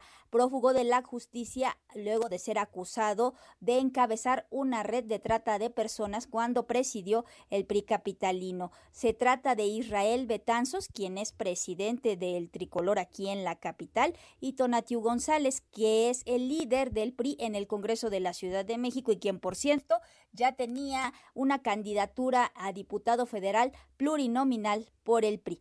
Es el reporte que tenemos. Muchas gracias, Nayeli Cortés. Bueno, pues ahí, ahí quienes están señalados por la UIF y comerciantes ambulantes bloquearon cuando menos 14 cruces viales en la zona centro de la Ciudad de México para exigir la liberación de Diana Sánchez Barrios. Carlos Navarro, de hecho, pues ella había pedido que se hicieran manifestaciones, pero cuéntanos. Buenos días, Lupita. Te saludo con gusto aquí al auditorio. Y bien, como lo comentaba, tras la detención de Diana Sánchez Barrios, quien es la líder de comerciantes ambulantes en la alcaldía Cuauhtémoc y hoy candidata a una diputación local por el PRI, PAN y PRD, sus seguidores llevaron a cabo 14 protestas y concentraciones en distintas vías de la, ciudad Cuauhtémoc, de la alcaldía Cuauhtémoc, perdón. Bajo el argumento de que ella es inocente, casi mil personas se movilizaron en distintos puntos, entre ellos el doctor La Vista 114, la colonia Doctores, justamente aquí era donde se llevaba la audiencia de Diana Sánchez Barrios, donde se determinó que tenía prisión preventiva. También se instalaron en José María Izazaga y Eje Central, en la eh, colonia Centro, José María Izazaga en 5 de febrero, José María Izazaga y 20 de noviembre, también en Avenida Cuauhtémoc y Doctor La Vista, también en Avenida Cuauhtémoc y Chapultepec, Avenida Juárez y Valderas, Juárez y Eje Central, Paseo de la Reforma y Avenida Hidalgo, Avenida Insurgentes y San Cosme, así como en el edificio Cúspide, el que está a un costado del antiguo del antiguo palacio del ayuntamiento en las inmediaciones del Zócalo. De acuerdo con fuentes, nos comentaron que fueron convocados a través de mensajes de WhatsApp para apoyar a, a Diana Sánchez Barrios. Esos aquellos ambulantes fueron convocados por líderes para que hicieran presión. Sin embargo, hasta el momento no se ha logrado porque le determinaron prisión preventiva y es que recordemos que ayer el vocero de la Fiscalía General, Ulises Lara, informó que tiene también en su contra cinco carpetas de investigación, además de que ya le congelaron sus cuentas por parte de la Unidad de Inteligencia Financiera. Lupita, la información que te tengo. Híjole, bueno, pues eh, Carlos, muchas gracias, muy buenos días. Hasta luego, buenos días. Hasta luego. Pues hoy inicia en otros temas la vacunación contra COVID-19 en adultos mayores de 60 años del municipio de Nezahualcóyotl, Estado de México, y mañana 20 de marzo en Texcoco. Vamos a platicar con Juan Hugo de la Rosa, presidente municipal de Nezahualcóyotl. ¿Qué tal, eh, Juan Hugo? Muy buenos días. Lupita, muy buenos días. Aquí saludándote con mucho gusto y muy Igualmente. contento porque estamos aquí, fíjate, en la explanada del Palacio Municipal eh, con toda la gente que ya en este momento está recibiendo su vacuna, todos los adultos mayores de 60 años. Esto pues era ya algo muy esperado por la gente. Eh, sí, me imagino, ya todo el mundo quiere que, lo vacunen y qué bueno que ha llegado a Nesa. Oye, Juan Hugo, ¿ha habido buenas y malas experiencias a la hora de, de, la vacunación? ¿Cómo se prepararon ustedes para que la gente no esté tres, cuatro horas y que esto sea mucho más ágil, mucho más rápido? Eh, quiero decirte que desde hace ya dos semanas estuvimos preparándonos en reuniones con eh, el gobierno federal, con el gobierno del estado y desde luego el gobierno municipal ha hecho todo su esfuerzo para que esto salga de la mejor manera, siempre pensando en la gente, en nuestros adultos mayores que merecen toda nuestra atención, toda nuestra calidez. Entonces, eh, el día de hoy podemos dar una muestra muy clara de cómo se deben de hacer las cosas.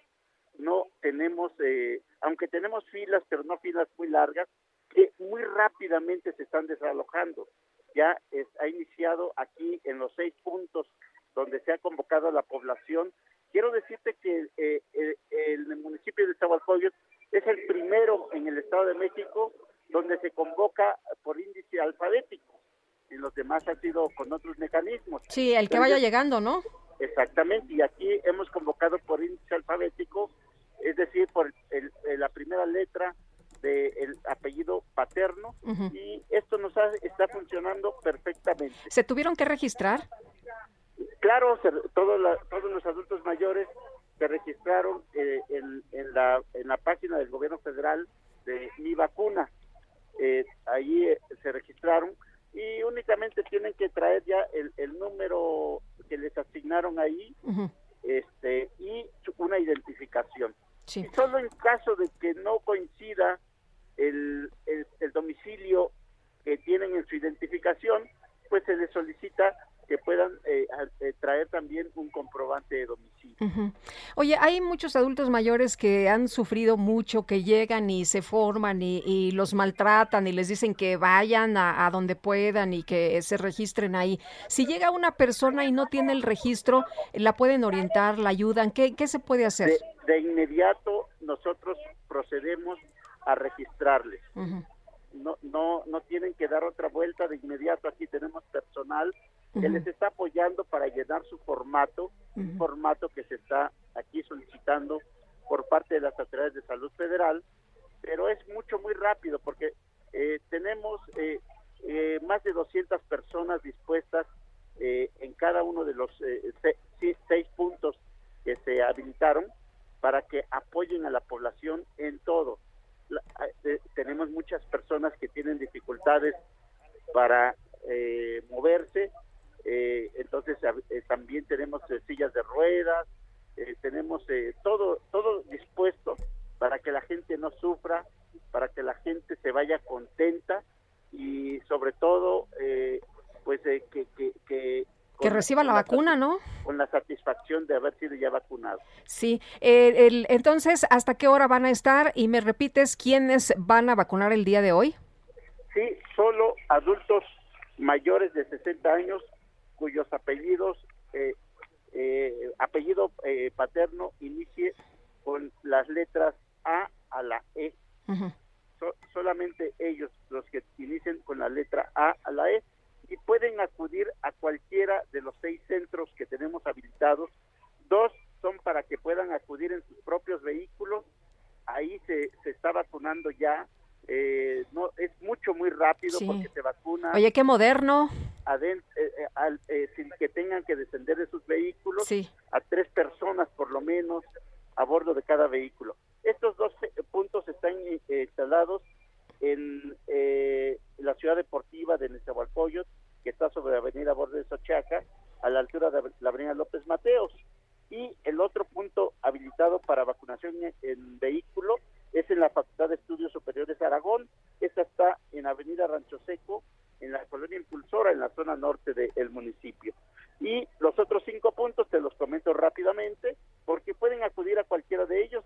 Uno es en la explanada del Palacio Municipal, donde me encuentro en este momento. El Deportivo Nezahualcóyotl, que está ubicado en San Esteban y Glorieta de- eh, entre Glorieta de Colonia Escondida. Eh, eh, la gente conoce más el Parque del Pueblo, que está al lado. La preparatoria del Colegio de la Comunidad, en la calle Condesa, esquina con Aviación Civil, en la colonia Vicente Villada. Y la unidad administrativa Nezahualcóyotl, lo que antes era la bola, eh, en la lateral de la Avenida Central, en la colonia Campestre Guadalupana. Muy bien. Pues eh, Juan Hugo, muchas gracias como siempre. Ojalá que haya mucho éxito en esto de la vacunación. Muy buenos días. Eh, muy buenos días, Lupita, y desde luego, eh, eh, platicando aquí con el delegado, nos dice que ha sido ejemplar el, la el comportamiento, el, el, eh, la gente, si bien es cierto que llegó gente a las 5 de la mañana, pero ya ahorita están saliendo ya vacunados de aquí. De, Pues me da mucho gusto escuchar que ha sido eficiente. Eh, Ojalá que a- así sea a lo largo de, de la jornada y de lo que sigue. Muchas gracias.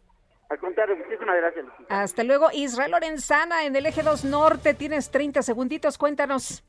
Lupita, muchísimas gracias. Pues ya hay algunos asentamientos al cruce con la Avenida de los Insurgentes en la zona de Eulalia Guzmán. Esto con dirección también hacia el circuito interior. Hay que, por supuesto, anticipar su paso, ya que superando este último punto, Lupita, la circulación mejora para nuestros amigos van con dirección hacia la alcaldía Azcapotzalco. Lupita, la información que te tengo. Gracias. Hasta luego. Hasta luego, muy buenos días. Nuestro número de WhatsApp 552010 9647. Se lo repito, 552010 9647. Regresamos.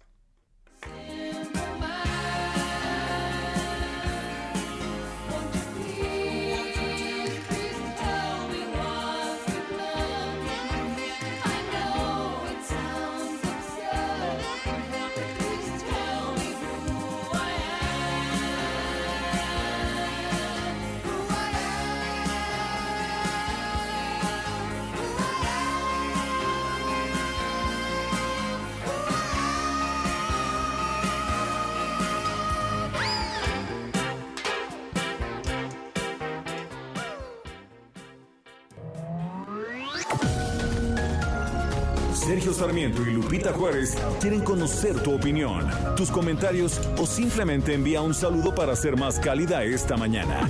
Envía tus mensajes al WhatsApp 5520 109647. Heraldo Radio. Continuamos con Sergio Sarmiento y Lupita Juárez por El Heraldo Radio.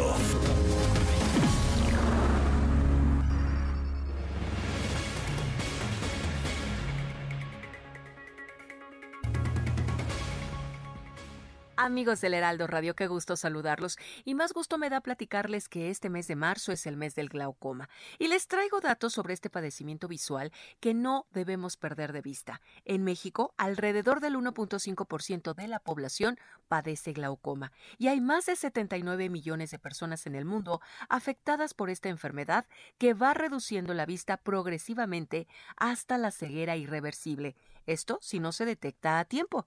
Y la mitad de los que tienen glaucoma no sabe que la padece. Eso hace importantísimo visitar al oftalmólogo cuanto antes para no perder de vista su avance. Laboratorio Sofía, con experiencia en el desarrollo de productos oftalmológicos, promueve el cuidado de la salud visual para que todos vean un mundo mejor. Por eso, desarrollaron una plataforma en línea que permite encontrar al oftalmólogo más cercano.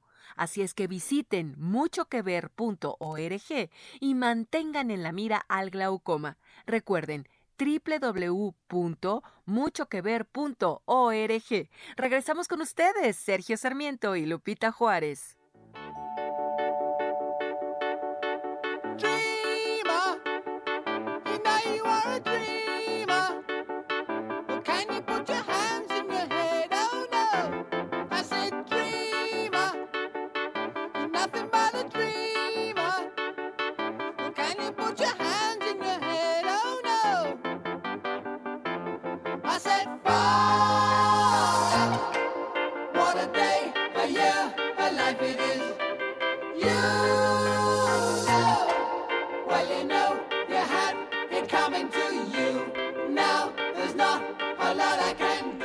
Escuchando a Super Trump. Esto se llama Dreamer y nos dice Eric Buenrostro. Lupita, muy buen día. Gracias por la música para los jóvenes no tan jóvenes. Estamos festejando pues a este gran eh, músico, compositor, líder de la banda, eh, esta voz extraordinaria de Super Trump, a Roger eh.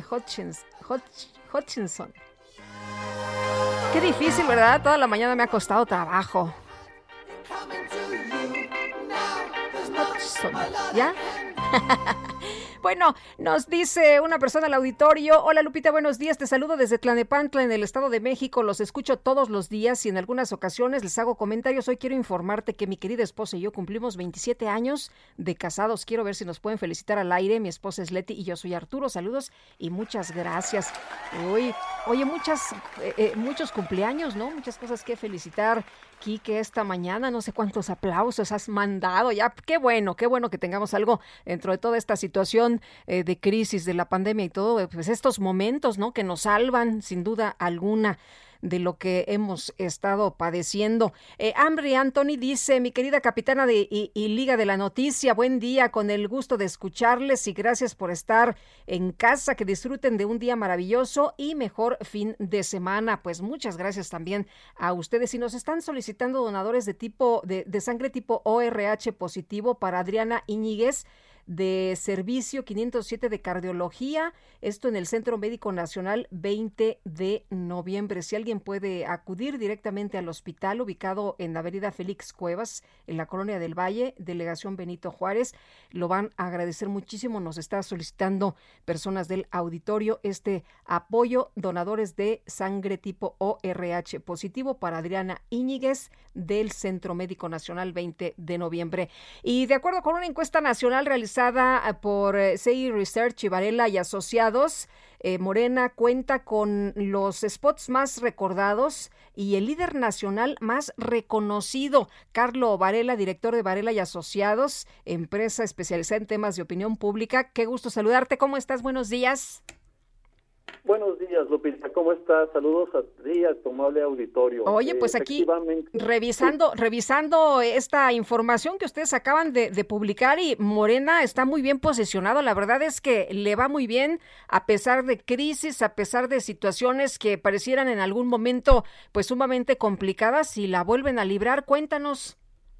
Es correcto. Re- eh, Varela y Asociados, junto con Campaigns and Election, realizamos una encuesta telefónica del 9 al 12 de marzo y para medir la, a menos de 90 días, para medir la intención de voto de cómo estamos un rumbo a las elecciones del 2021 y algunos factores que podrían influir en la intención de voto. Como bien dices, Morena como partido, eh, eh, está mejor posicionado Morena como partido que como alianza. La gente lo recuerda más, confía más en, tiene buena imagen, les gustan sus spots, este, tienen eh, buenos conceptos, más que como alianza. Como alianza, a pesar de que ya compitieron en el 2018 como Juntos Haremos Historia, la gente no lo trae tanto en el, en el radar y efectivamente, como dices, eh, son tiempos muy complicados, pero la gente eh, no culpa al gobierno ni a Morena de, la, de los contagios, de los, los fallecimientos, de, la- de las vacunas, sino que al contrario, pues piensa que es una situación medio natural, la crisis económica, eh, piensan que es una situación medio natural causada por la pandemia. Oye, y, y por ejemplo, aunque, aunque eh, se diga que la situación no ha sido bien manejada, aunque se critique mucho a López Gatel en este, en esta situación de la pandemia, ¿no pasa nada? Eh, no, de hecho la gente sigue pensando que Morena y el presidente aprueban la forma en la que el presidente está trabajando y está eh, atendiendo los, eh, las- la- los aspectos de la pandemia y también creen que Morena y la alianza juntos haremos historia tendrían un mejor desempeño para controlarlos. Parece ser que la población en general se culpa primero a ellos de los contagios, o sea, cuando la gente les pregunta quién es el principal responsable, ellos dicen pues nosotros que salimos sin cubrebocas o vamos todos amontonados en el metro o vamos en el transporte público o por no cumplir con las normas sanitarias somos los que nos contagiamos y, y luego también fallecemos. Sí hay un ligero voto de castigo en contra del presidente y de su partido cuando la gente dice que pues no están haciendo mucho esfuerzo, pero tampoco las autoridades estatales, digamos, o sea, tampoco hay una contraparte o una alternativa que digas, bueno, pues es que a lo mejor sí, mi gobernador está haciendo bien el trabajo y el presidente no. No, al general, en general es un eh, dejarlos de lado a las autoridades. Se siente muy abandonada la gente, eh, déjame decirte, en esto de la economía. O- oye, eh, ¿qué, ¿qué pasa con las opiniones de, de los otros partidos? Eh, mira, curiosamente, Morena está muy bien posicionado como partido y la gente lo ve muy cercano al pueblo y que combate muy bien la corrupción. Y al PAN y al PRI este, pues se les castiga. Como partidos individuales, al PAN y al PRI tienen mala imagen entre la población. Inclusive los panistas opinan mal de la imagen del propio PRI, que es su socio, digamos, en esta alianza.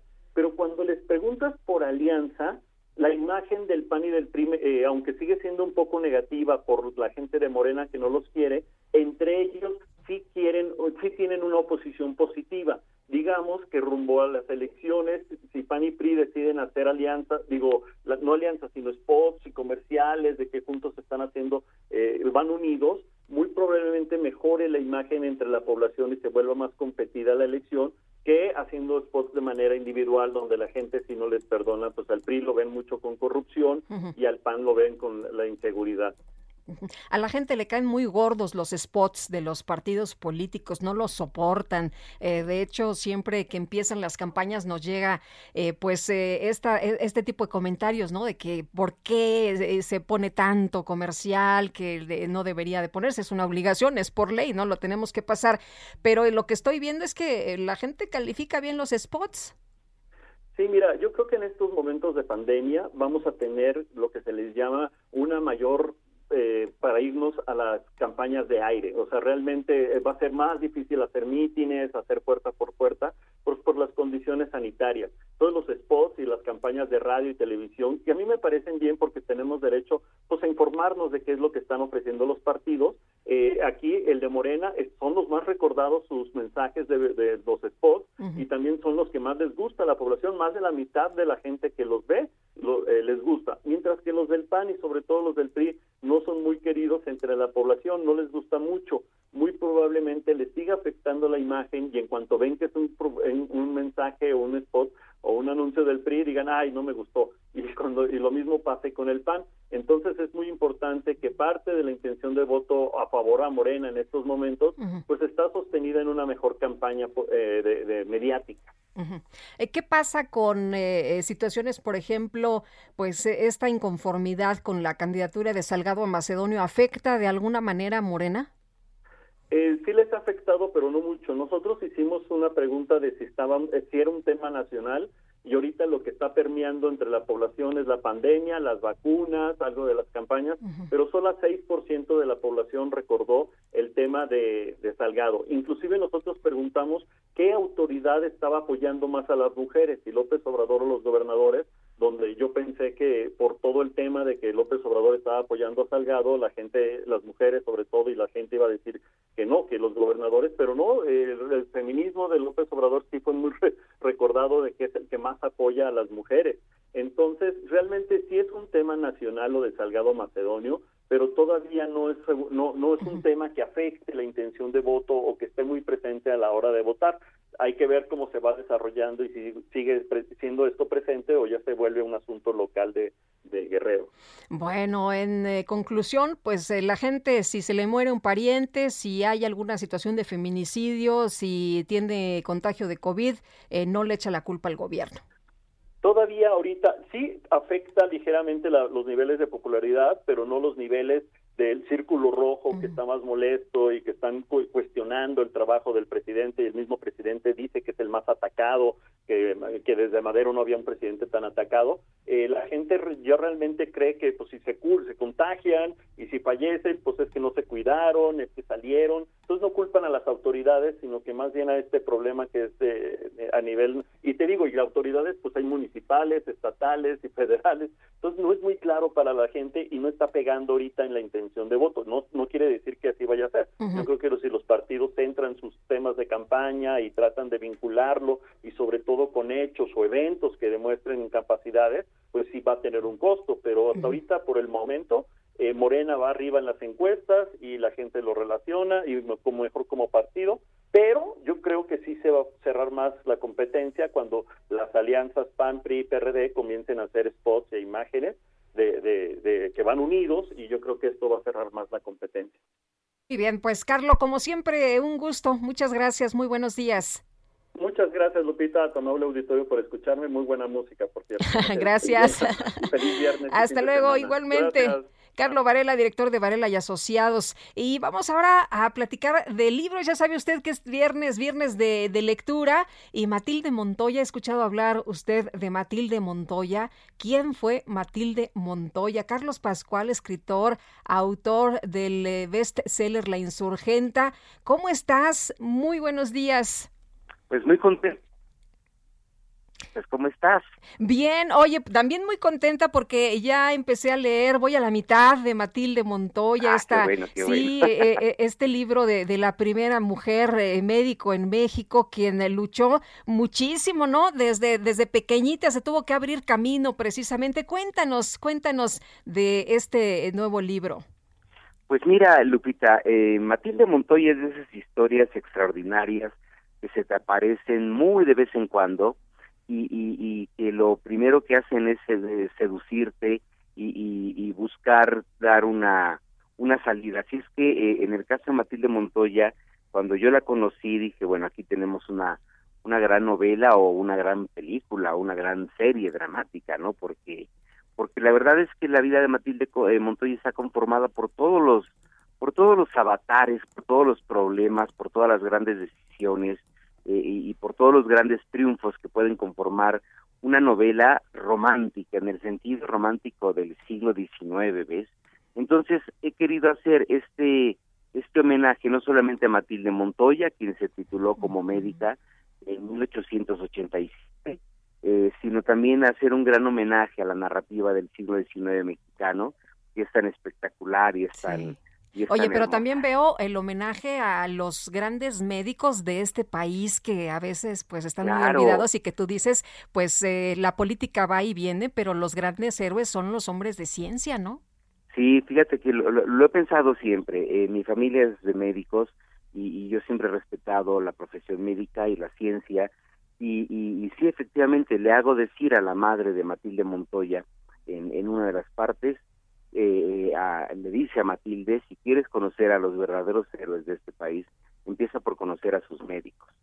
Y me parece que eh, eh, en este episodio de, de pandemia tan terrible en el que estamos inmersos, eh, todo eso se corrobora de una manera extraordinaria. Los médicos son quienes siempre, no solamente ahora, naturalmente, son quienes siempre, independientemente del bando político que esté gobernando, siguen investigando, siguen trabajando, eh, eh, siguen haciendo suya la misión de mejorar nuestra vida. Entonces, eh, eh, eh, sí, tengo un enorme respeto por ellos. Pero aparte la- grandes, eh, eh, con, con grandes contribuciones también. grandes contribuciones. Fíjate, Lupita, que, que, que a mí me, me, me indigna un poco que yo, yo conocí a Matilde Montoya como a los 50 años. Y bueno, me considero una persona pues con instrucción y que le gusta investigar la historia. Digo, ¿cómo es posible que yo no sabía y, y que los millones y millones de mexicanos no sepamos quién es Matilde Montoya? No es posible que no esté en los planes de estudio de, de las primarias, de las secundarias, porque así te enseñan la historia de México, ¿ves? Los puros próceres, los, los libertadores, los mártires, eh, los traicionados, los fusilados, en fin. Pero ¿por qué no nos enseñan de la historia de la ciencia en México, Lupita? Es un capítulo realmente luminoso. Oye, y una Muy- y, y- y nos cuentas una historia, la verdad, muy, pues, eh, co- como tú, como tú mencionabas al principio, como, como si fuera prácticamente una, una película, ¿no? Nos describes muy bien todo, esta niña, esta mujer genio, desde chavita, es- eh, enseña, eh, eh, pues enseña a leer muy, tem- muy, a muy temprana edad, pero, pero muy madura, ¿no? Desde sus 13 años, pues ya empieza a ejercer prácticamente la medicina. Sí, sí, es impresionante. La vida de Matilde es impresionante cómo se va enfrentando a toda una sociedad, no precisamente al machismo, ¿no? Sino a toda una sociedad, sí, patriarcal, para poner la palabra que está tan venida y tan traída últimamente, a una sociedad patriarcal, pero el patriarcado finalmente está sostenido por hombres y por mujeres. Y, y- en una sociedad, como siempre ocurre, hay mujeres y hombres luminosos, extraordinarios, adelantados, que tienen una visión de futuro, que son quienes, que fueron quienes apoyaron a Matilde, y hay también seres humanos muy pequeños, intelectualmente muy cortos, hombres y mujeres, que, que la obstaculizaron, ¿no? Así es. Pues Carlos, agradezco mucho que hayas tomado la llamada, que nos eh, des una probadita de esta historia y que nos invites a leer eh, a Matilde Montoya, la primera mujer médico en México, o médica. Muchas gracias, No, muchas gracias, contrario. Lupita. Me parece que es una novela que les va, a los lectores les va a seducir, los va a enamorar, los va a emocionar y sobre todo les va a dar a conocer eh, algo, como decía mi maestro Luis Ríos, algo que de tan viejo se volvió completamente nuevo, que es el México del siglo XIX. Pues muchísimas gracias, Carlos. Te mando un abrazo. Muy buenos días. Igualmente, Lupita, muchas gracias. que Hasta estés luego. muy bien. Gracias, Carlos Pascual, escritor. Y bueno, ahora que nos está invitando a leer Matilde Montoya, quien luchó contra pues esta condición de ser mujer para primero lograr acceder a la educación, imagínese nada más, y más tarde convertirse en la primera médica certificada en nuestro país. Y ya son en este momento las 9 de la mañana con 18 minutos.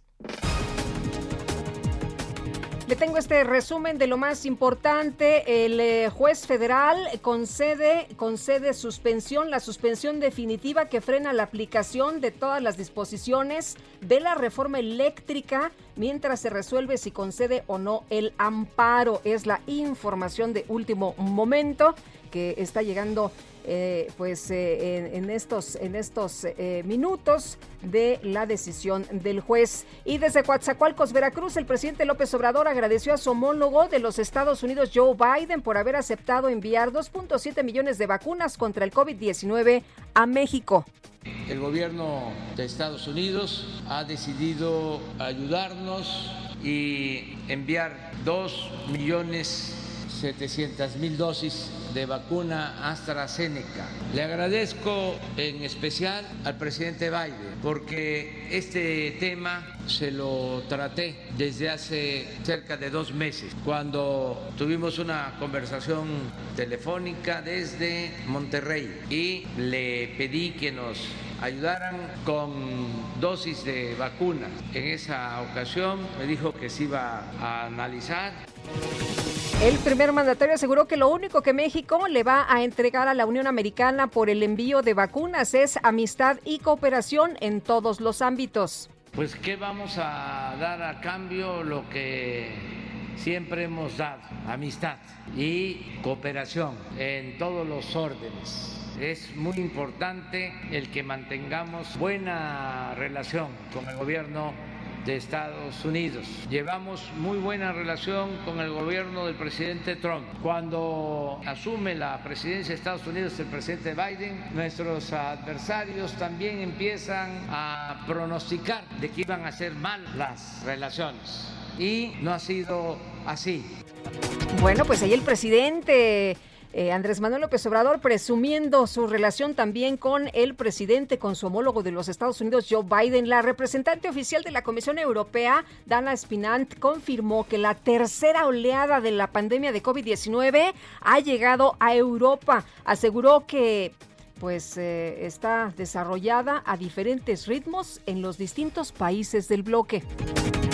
Y luego de que el presidente de los Estados Unidos, Joe Biden, acusó a su homólogo de Rusia, Vladimir Putin, de ser un asesino, este propuso que continúen su discusión, como no, mediante un encuentro en transmisión en directo, ya que sería muy interesante para los pueblos de ambos países.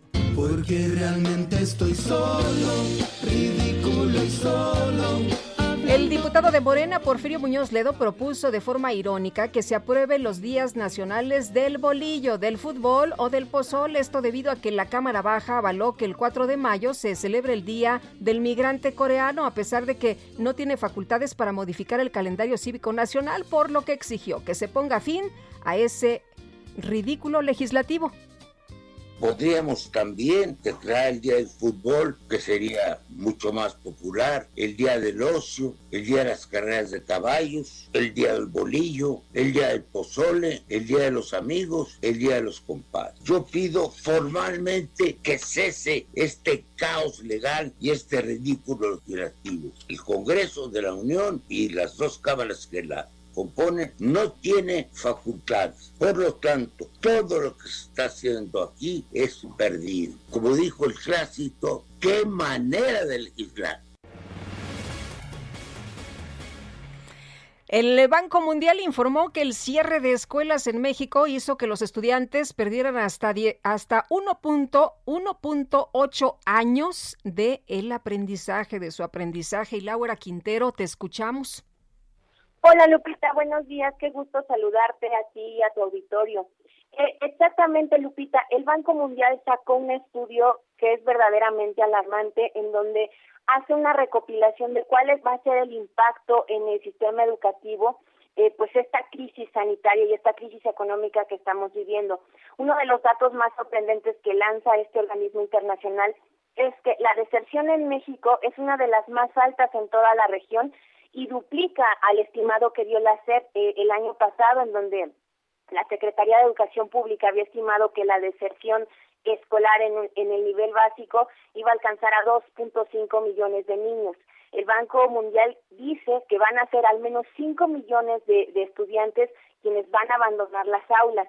En cuanto al dato de los 1.8 años que, que menciona de aprendizaje, no solo es un retroceso eh, pues lineal de decir que los niños pues tendrán ese retroceso, sino que implica una pobreza de aprendizaje y lo que dice que este estos 1.8 años significan que por lo menos los estudiantes de, de nivel secundaria perderían más del 70% de su capacidad de comprensión. El Banco Mundial eh, especifica y ejemplifica que eh, pues estos alumnos eh, de nivel secundaria no podrían comprender la lectura de un texto básico en un 70%.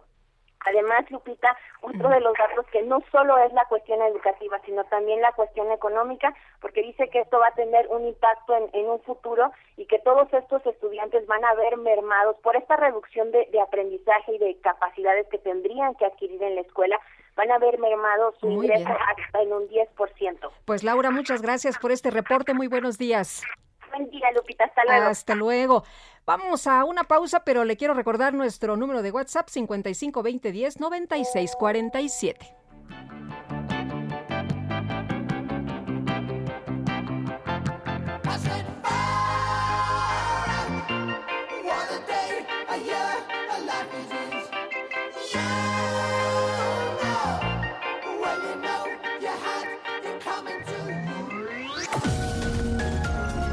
Sergio Sarmiento y Lupita Juárez quieren conocer tu opinión, tus comentarios o simplemente envía un saludo para ser más cálida esta mañana. Envía tus mensajes al WhatsApp 5520 109647. Heraldo Radio, la HCL se comparte, se ve y ahora también se escucha.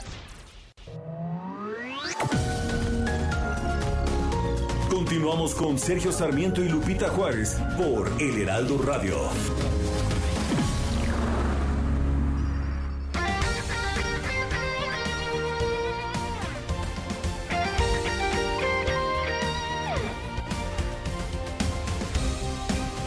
Desde hace 140 años. 140 años. Tu descanso merece un Cili. Para Lupita Juárez, tu opinión es importante. Escríbele a Twitter en arroba Lupita Juárez H. Hola, ¿qué tal amigos del Heraldo Radio? Qué gusto saludarlos y también invitarlos a que se escapen a la playa porque, ¿saben? Regresaron las ventas privadas de Hoteles Río. Aprovechen el 15% de descuento con el código promocional 15RC. Solo ingresen a rio.com y regístrense gratis en el programa de lealtad Rio Class. Solo tienen hasta el 22 de marzo y además, si reservan en tarifa no reembolsable, obtienen 10% de descuento adicional. No esperen más. Regístrense hoy mismo y disfruten unas vacaciones con el mejor todo incluido en Hoteles Riu. Recuerden, 15% de descuento con el código 15RC. Continuamos, gracias. todo happy.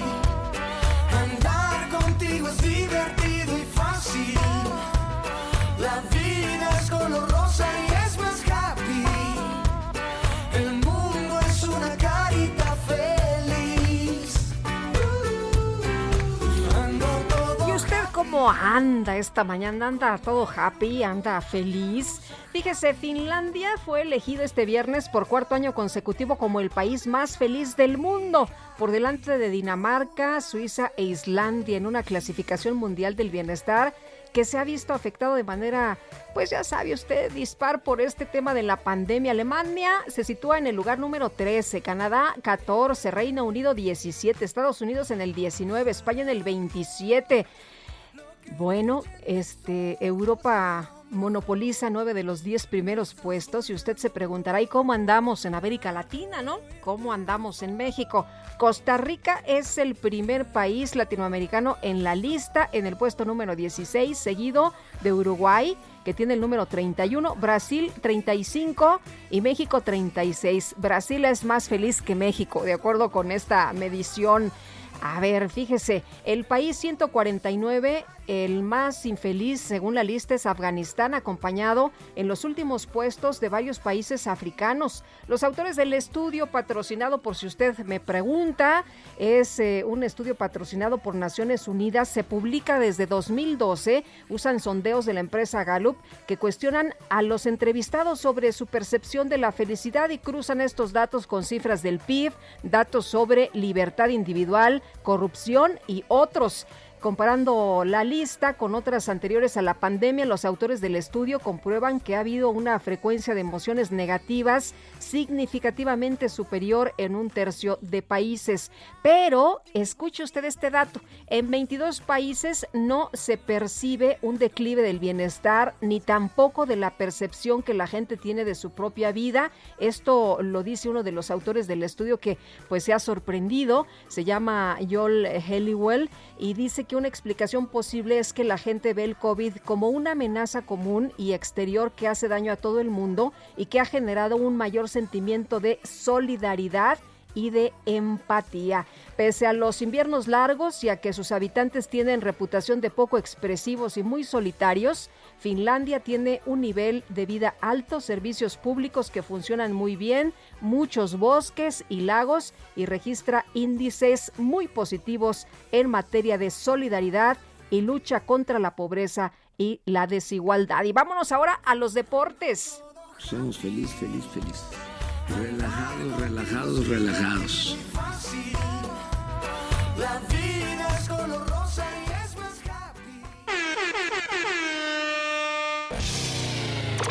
La micro deportiva. It starts with one. I don't know why. It doesn't even matter how hard you try. Keep that in mind. I designed this rhyme to explain in due time. All I know. El superproductor DJ Kike ya está en la micro deportiva con todo lo que da en este viernes. Julio Romero, ¿cómo te va? Buenos días. Muy bien, Sergio Lupita, amigos del auditorio, muy buenos días, qué placer saludarles. Lo logramos, llegamos a la otra orilla, por fin es viernes y el DJ eh, Cacharpo, Quique y yo éramos felices hasta que no nos ganamos el avión porque lo queríamos meter también a la flotilla para que diera servicio y como no nos los ganamos, pues ya no fuimos tan Todavía estás a tiempo, todavía lo pueden comprar, ¿eh? No, pero no, la, la cosa era pues ganarlo ahí en el sorteo ya para ni pagarlo así, ya no nos, ya no nos, ya no nos Pues ya ni modo, ni modo, confórmense Lo con la micro deportiva.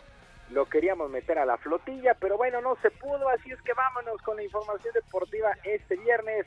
La selección mexicana de fútbol arrancó con el pie derecho, el preolímpico de la CONCACAF al vencer 4 por 1 a Dominicana en la cancha del Estadio Jalisco con tres anotaciones de Sebastián Córdoba.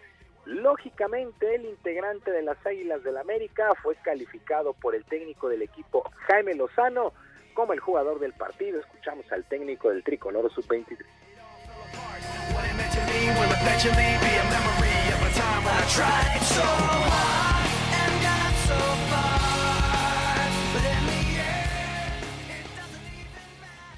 Creo que es un jugador que tiene muchísimo potencial, tiene una gran calidad, todos conocemos, y por momentos me parece que, que, esta, esta ambición eh, es la que tiene que explotar él y la que tiene que trabajar. Se lo, se, lo, se lo decimos constantemente, él en su equipo lo está haciendo de maravilla, ahora en selección le tocó meter tres goles, eh, creo que tuvo otras dos opciones muy claras que no pudo concretar, pero bueno, en la medida que Sebastián siga pensando en hacer goles, estoy seguro que los va a conseguir.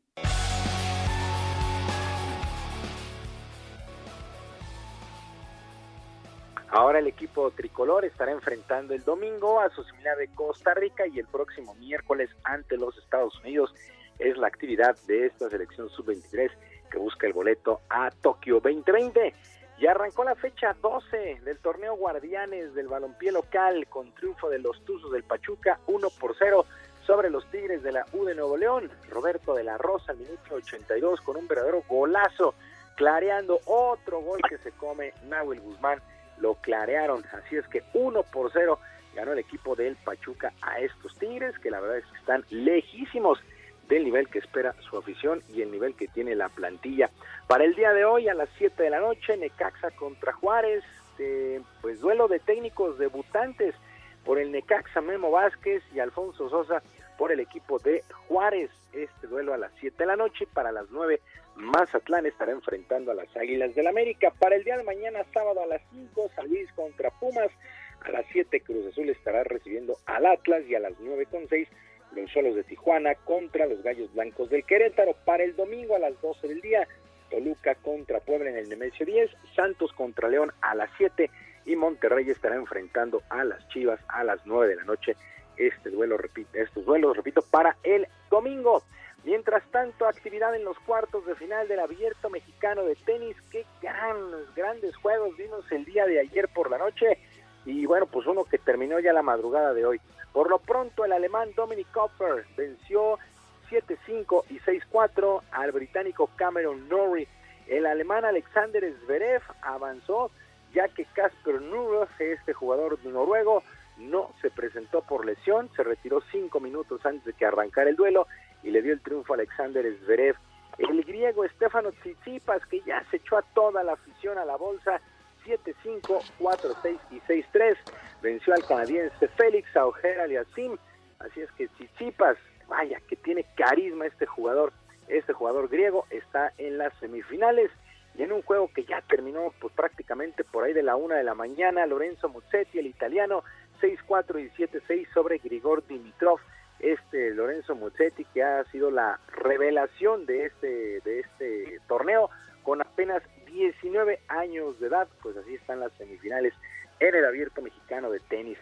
Horacio de la Vega, presidente de la Liga Mexicana de Béisbol, junto con Margarita González Sarabia, directora de la Lotería Nacional, presentaron el billete conmemorativo por el 95 aniversario del el circuito veraniego de pelota. Este billete trae como principal imagen la Copa Saquila que se entrega al equipo campeón. El sorteo se llevará a cabo el próximo 28 de marzo a las 8 de la noche. En el marco de esta presentación, el propio Horacio de la Vega aseguró que la Liga Mexicana de Béisbol está prácticamente lista para arrancar su campaña el próximo 20 de mayo con o sin aficionados, dependiendo de la pandemia.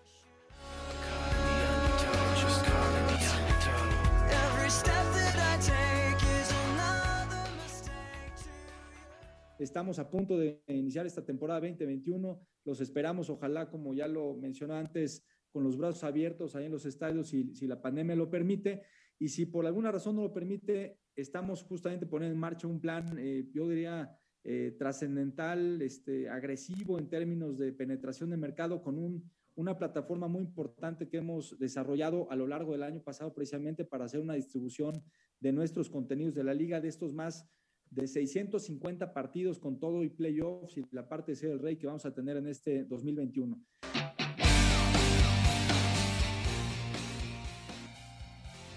Ojalá, ojalá los aficionados puedan regresar a los estadios de la Liga Mexicana de Béisbol. Hay que recordar que no hubo temporada en el 2020.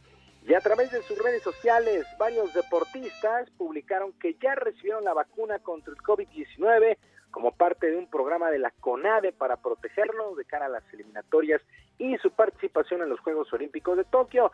Varios se dieron cita a las instalaciones del CENAR, como María del Rosario Espinosa Taekwondo, las clavadistas Dolores Hernández y Alejandro Orozco, entre otras, y mostraron su entusiasmo por este hecho. Se encendieron las redes sociales el día de ayer, qué polémica se armó con esta situación.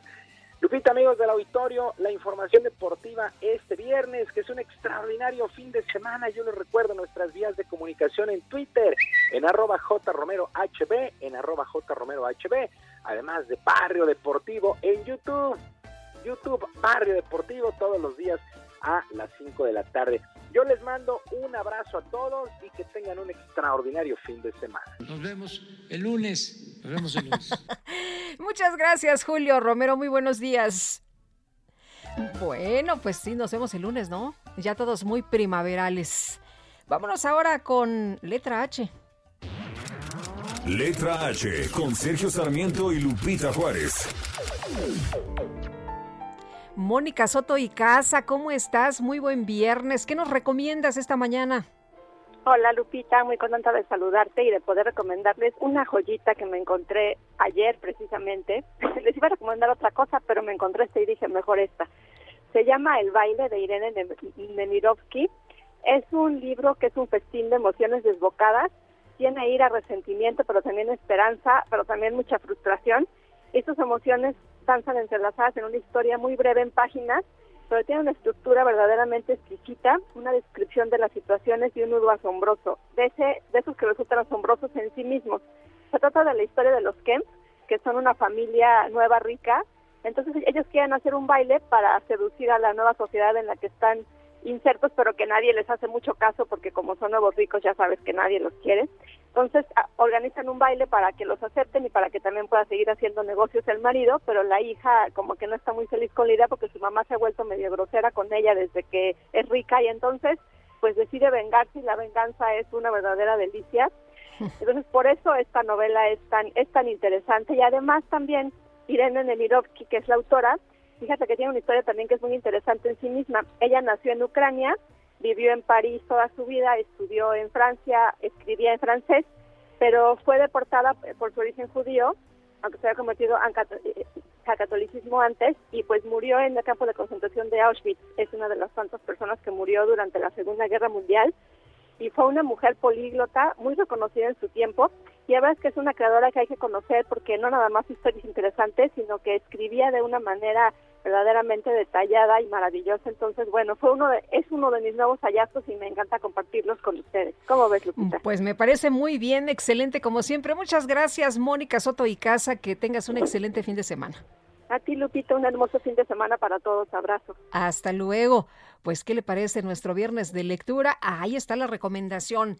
Y bueno, fíjese que hoy, hoy 19 de marzo, se celebra el Día del Artesano. Artistas y representantes de la gran cultura mexicana, defensores de conocimientos, tradiciones y costumbres de nuestro país. Y la doctora Emma Ayanes Rizo es directora general del Fondo Nacional para el Fomento de las Artesanías, FONART. Doctora, ¿qué tal? Muy buenos días. Hola Lupita, buenos días, saludos a todo tu auditorio, por aquí muy contentos. Qué bueno, a ver, cuéntenos de este Día del Artesano. Pues mira, eh, como sabemos fue un año, el 20, muy complicado Sí, para el sector artesanal, pero es increíble la manera en que respondieron las y los artesanos de México ante, ante, ante la pandemia, desde la elaboración de cubrebocas, cada uno de los cuales además invita a un diálogo, dada la iconografía y toda la belleza que representan cada uno, se volvieron una especie de lienzo donde puedes leer la, la cultura de, de sus comunidades. Además se adaptaron a la venta en línea, a la venta a la venta digital y lejos de dejar de trabajar o de apachurrarse, como diríamos coloquialmente, aprovecharon para capacitarse y para tener nuevas propuestas de, de diseño. Bueno, muchos hasta a nivel internacional eh, eh, se, se fueron sus mercancías, sus productos, no sé, e- esto los obligó a, a- a vender en otras partes del mundo. Sí, es mu- muy interesante cómo, digamos, las diferentes generaciones de artesanos se fueron fortaleciendo unos a otros y todo el mundo digital tan complicado para la generación como la mía, pues fue fortalecida con los hijos de los artesanos que enseñaron a padre, a sus, a sus esposas, a las mamás y demás a, a- a poder realizar la venta la venta en línea, nunca comparable con ver la pieza en, en directo, pero ayudó a, a este sector. Hoy estamos aquí justamente en el patio de la Secretaría de Economía en Pachuca 189, en la primera feria ya presencial artesanal con la participación de 17 estados de la República, desde luego Chiapas, Guerrero, Tlaxcala, Estado de México, etcétera, fomentando con todas las medidas de salubridad pertinentes la compra ya en directo a los artesanos y sobre todo conocer a estos creadores, que es lo más interesante. Claro. ¿Las tiendas eh, de, de Fonart ya están abiertas? Ya abrimos también las tiendas de Fonar, la de Patriotismo y la de la Avenida Reforma. Te comento también que en breve se iniciarán ya los trabajos de recuperación del edificio de Avenida Juárez, que era la tienda emblemática dañada por el sismo. Este año la, la- la recuperaremos también.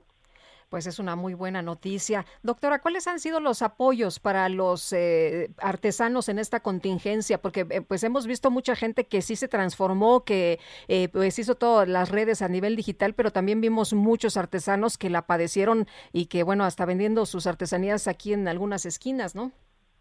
Sí, fue fue muy triste ver cómo incluso era cambio de artesanías por, por Por comida. comida, sobre todo en, en, en la Ciudad de México. Nosotros como institución, dada la pandemia, hicimos compras por adelantado. Es decir, mandamos la- eh, el, el pago antes de que nos entregaran las piezas en- a lo largo del país para que no pues padecieran tanto en ese en ese momento logramos también sacar adelante los todos los concursos nacionales, los cuatro concursos nacionales de que lleva FUNAR junto con la asociación de Banamex, con el Centro Cultural Banamex, y el apoyo, logramos apoyar todos los, los concursos regionales a lo largo y ancho del país, aunque fue muy complicado desde la calificación de, de las obras hasta la, la premiación. Lo que hicimos de igual manera es con nuestra alianza, diría yo, bendita alianza con las casas e institutos de las artesanías de todo de todo el país, realizar estas premiaciones y estos concursos básicamente a fines de año. Muy De bien. igual manera hicimos apoyo a la producción, todo lo hicimos de manera a- por adelantado, digamos, los pagos, para que a finales de año pudiéramos empezar a, a reactivar las cosas. Eh, vamos a este año a realizar dos corredores artesanales en la zona del tren del tren Maya y continuar con los, las vertientes de apoyo tradicionales de FONAR que van desde el acopio, el apoyo a la producción y lo más importante, la salud ocupacional. Muy bien, pues doctora, muchas gracias por haber platicado con nosotros esta mañana. Muy buenos días. Gracias Lupita, encantadas, por favor, Gracias. vengan a visitar la feria, vengan a ver la exposición, también tenemos la exposición del maestro Ángel de Santa Clara del Cobre, que falleció lamentablemente y es un gran maestro. Pues hay que aprovechar. Eh, Los Pinos también hay feria artesanal y de flores en, la, en el edificio Benito Juárez. Por favor, échense una Muy bien. este fin de Nos echamos una vuelta. semana. Y por la tarde tenemos una mesa virtual en Face con cuatro de los grandes maestros artesanales de nuestro país. Tomamos nota. Muchísimas gracias, doctora. Buenos días. Es Emma Llanes Rizo, directora general del Fondo Nacional para el Fomento de las Artesanías FONART. Son las nueve ya con 50 minutos. Rosa Rodríguez, la secretaria de Seguridad y Protección Ciudadana, informó que ya hay distintas líneas de investigación sobre el ataque que sufrió un convoy de autoridades del Estado de México y que dejó un saldo de por lo menos 13 policías muertos. El presidente López Obrador señaló que las vacunas contra el COVID-19 que van a enviar eh, pues los Estados Unidos a México podrían llegar la próxima semana. El Fondo de Inversión Directa de Rusia y la farmacéutica india Stelis firmaron un acuerdo para producir y suministrar por lo menos 200 millones de vacunas contra el COVID-19 de Sputnik B. Y el Metro de la Ciudad de México informó, tome nota, que del 27 de marzo al 11 de abril las estaciones de Ciudad Deportiva, Puebla y Pantitlán de la línea 9 van a permanecer sin servicio. Esto por trabajos de mantenimiento.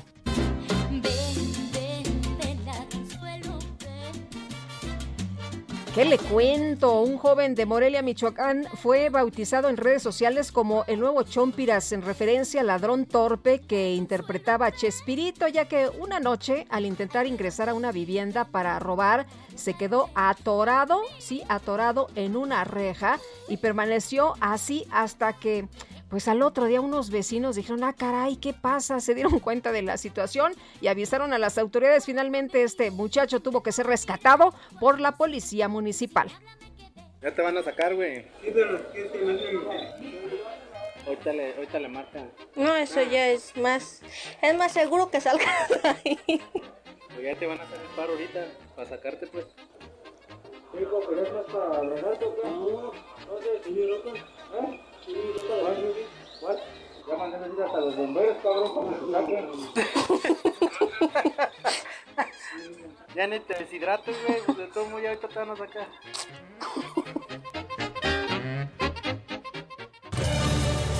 Bueno, y vámonos ahora con Gerardo Galicia, que anda por allá en la zona poniente de la Ciudad de México. Gerardo, ¿qué pasa? Buenos días.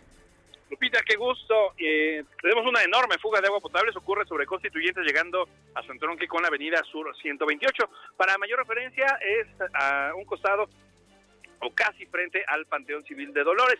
La buena noticia es que esta fuga de agua potable, bastante grande, Lupita, son eh, de, es de un tubo dañado de 12 pulgadas de diámetro. Eh, ya está siendo reparado por personal del sistema de aguas de la Ciudad de México. Estas reparaciones provocan reducción de carriles, así que solo quedan dos para poder avanzar hacia la zona de periférico. Habrá que, eh, tomando en cuenta, manejar con mucha precaución y paciencia si dejan entrar la zona de la avenida Observatorio y se dirigen al circuito interior, llegando a Sur 128. Hay rezago por esta reducción de carriles debido a la reparación de una fuga de agua potable. Y por lo pronto, el reporte. Muchas gracias, Gerardo. Buen día. Buen día también para ti. Pues ya nos vamos en nombre de todo el equipo. Agradezco el favor de su atención. Les deseo que tenga un excelente fin de semana muy primaveral. Entra a la primavera este sábado a las 3 de la mañana. Nosotros el lunes, Sergio Sarmiento, dicen que en el mar la vida es más sabrosa. Ya nos estará platicando del abierto de tenis por allá en Acapulco el próximo lunes, aquí a las 7 en punto. Que la pasen todos muy bien y nos escuchamos el lunes tempranito, ¿verdad, Quique? Mientras que a la fiesta, bueno, con la sana distancia, por supuesto. Gracias de todo corazón.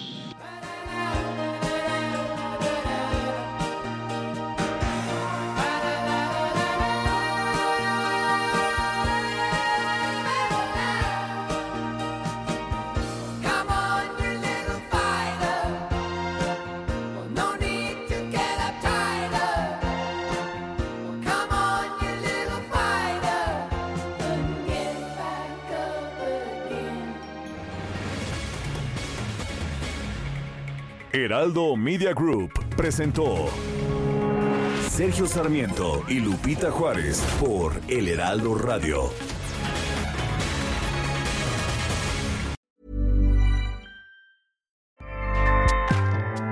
ACAST powers the world's best podcasts.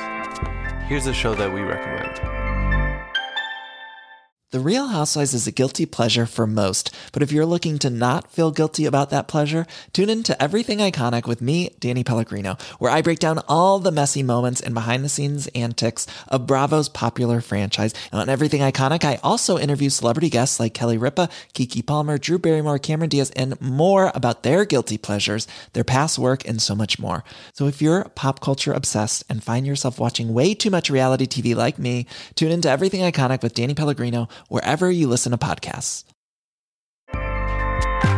ACAST helps creators launch, grow, and monetize their podcasts everywhere. ACAST.com.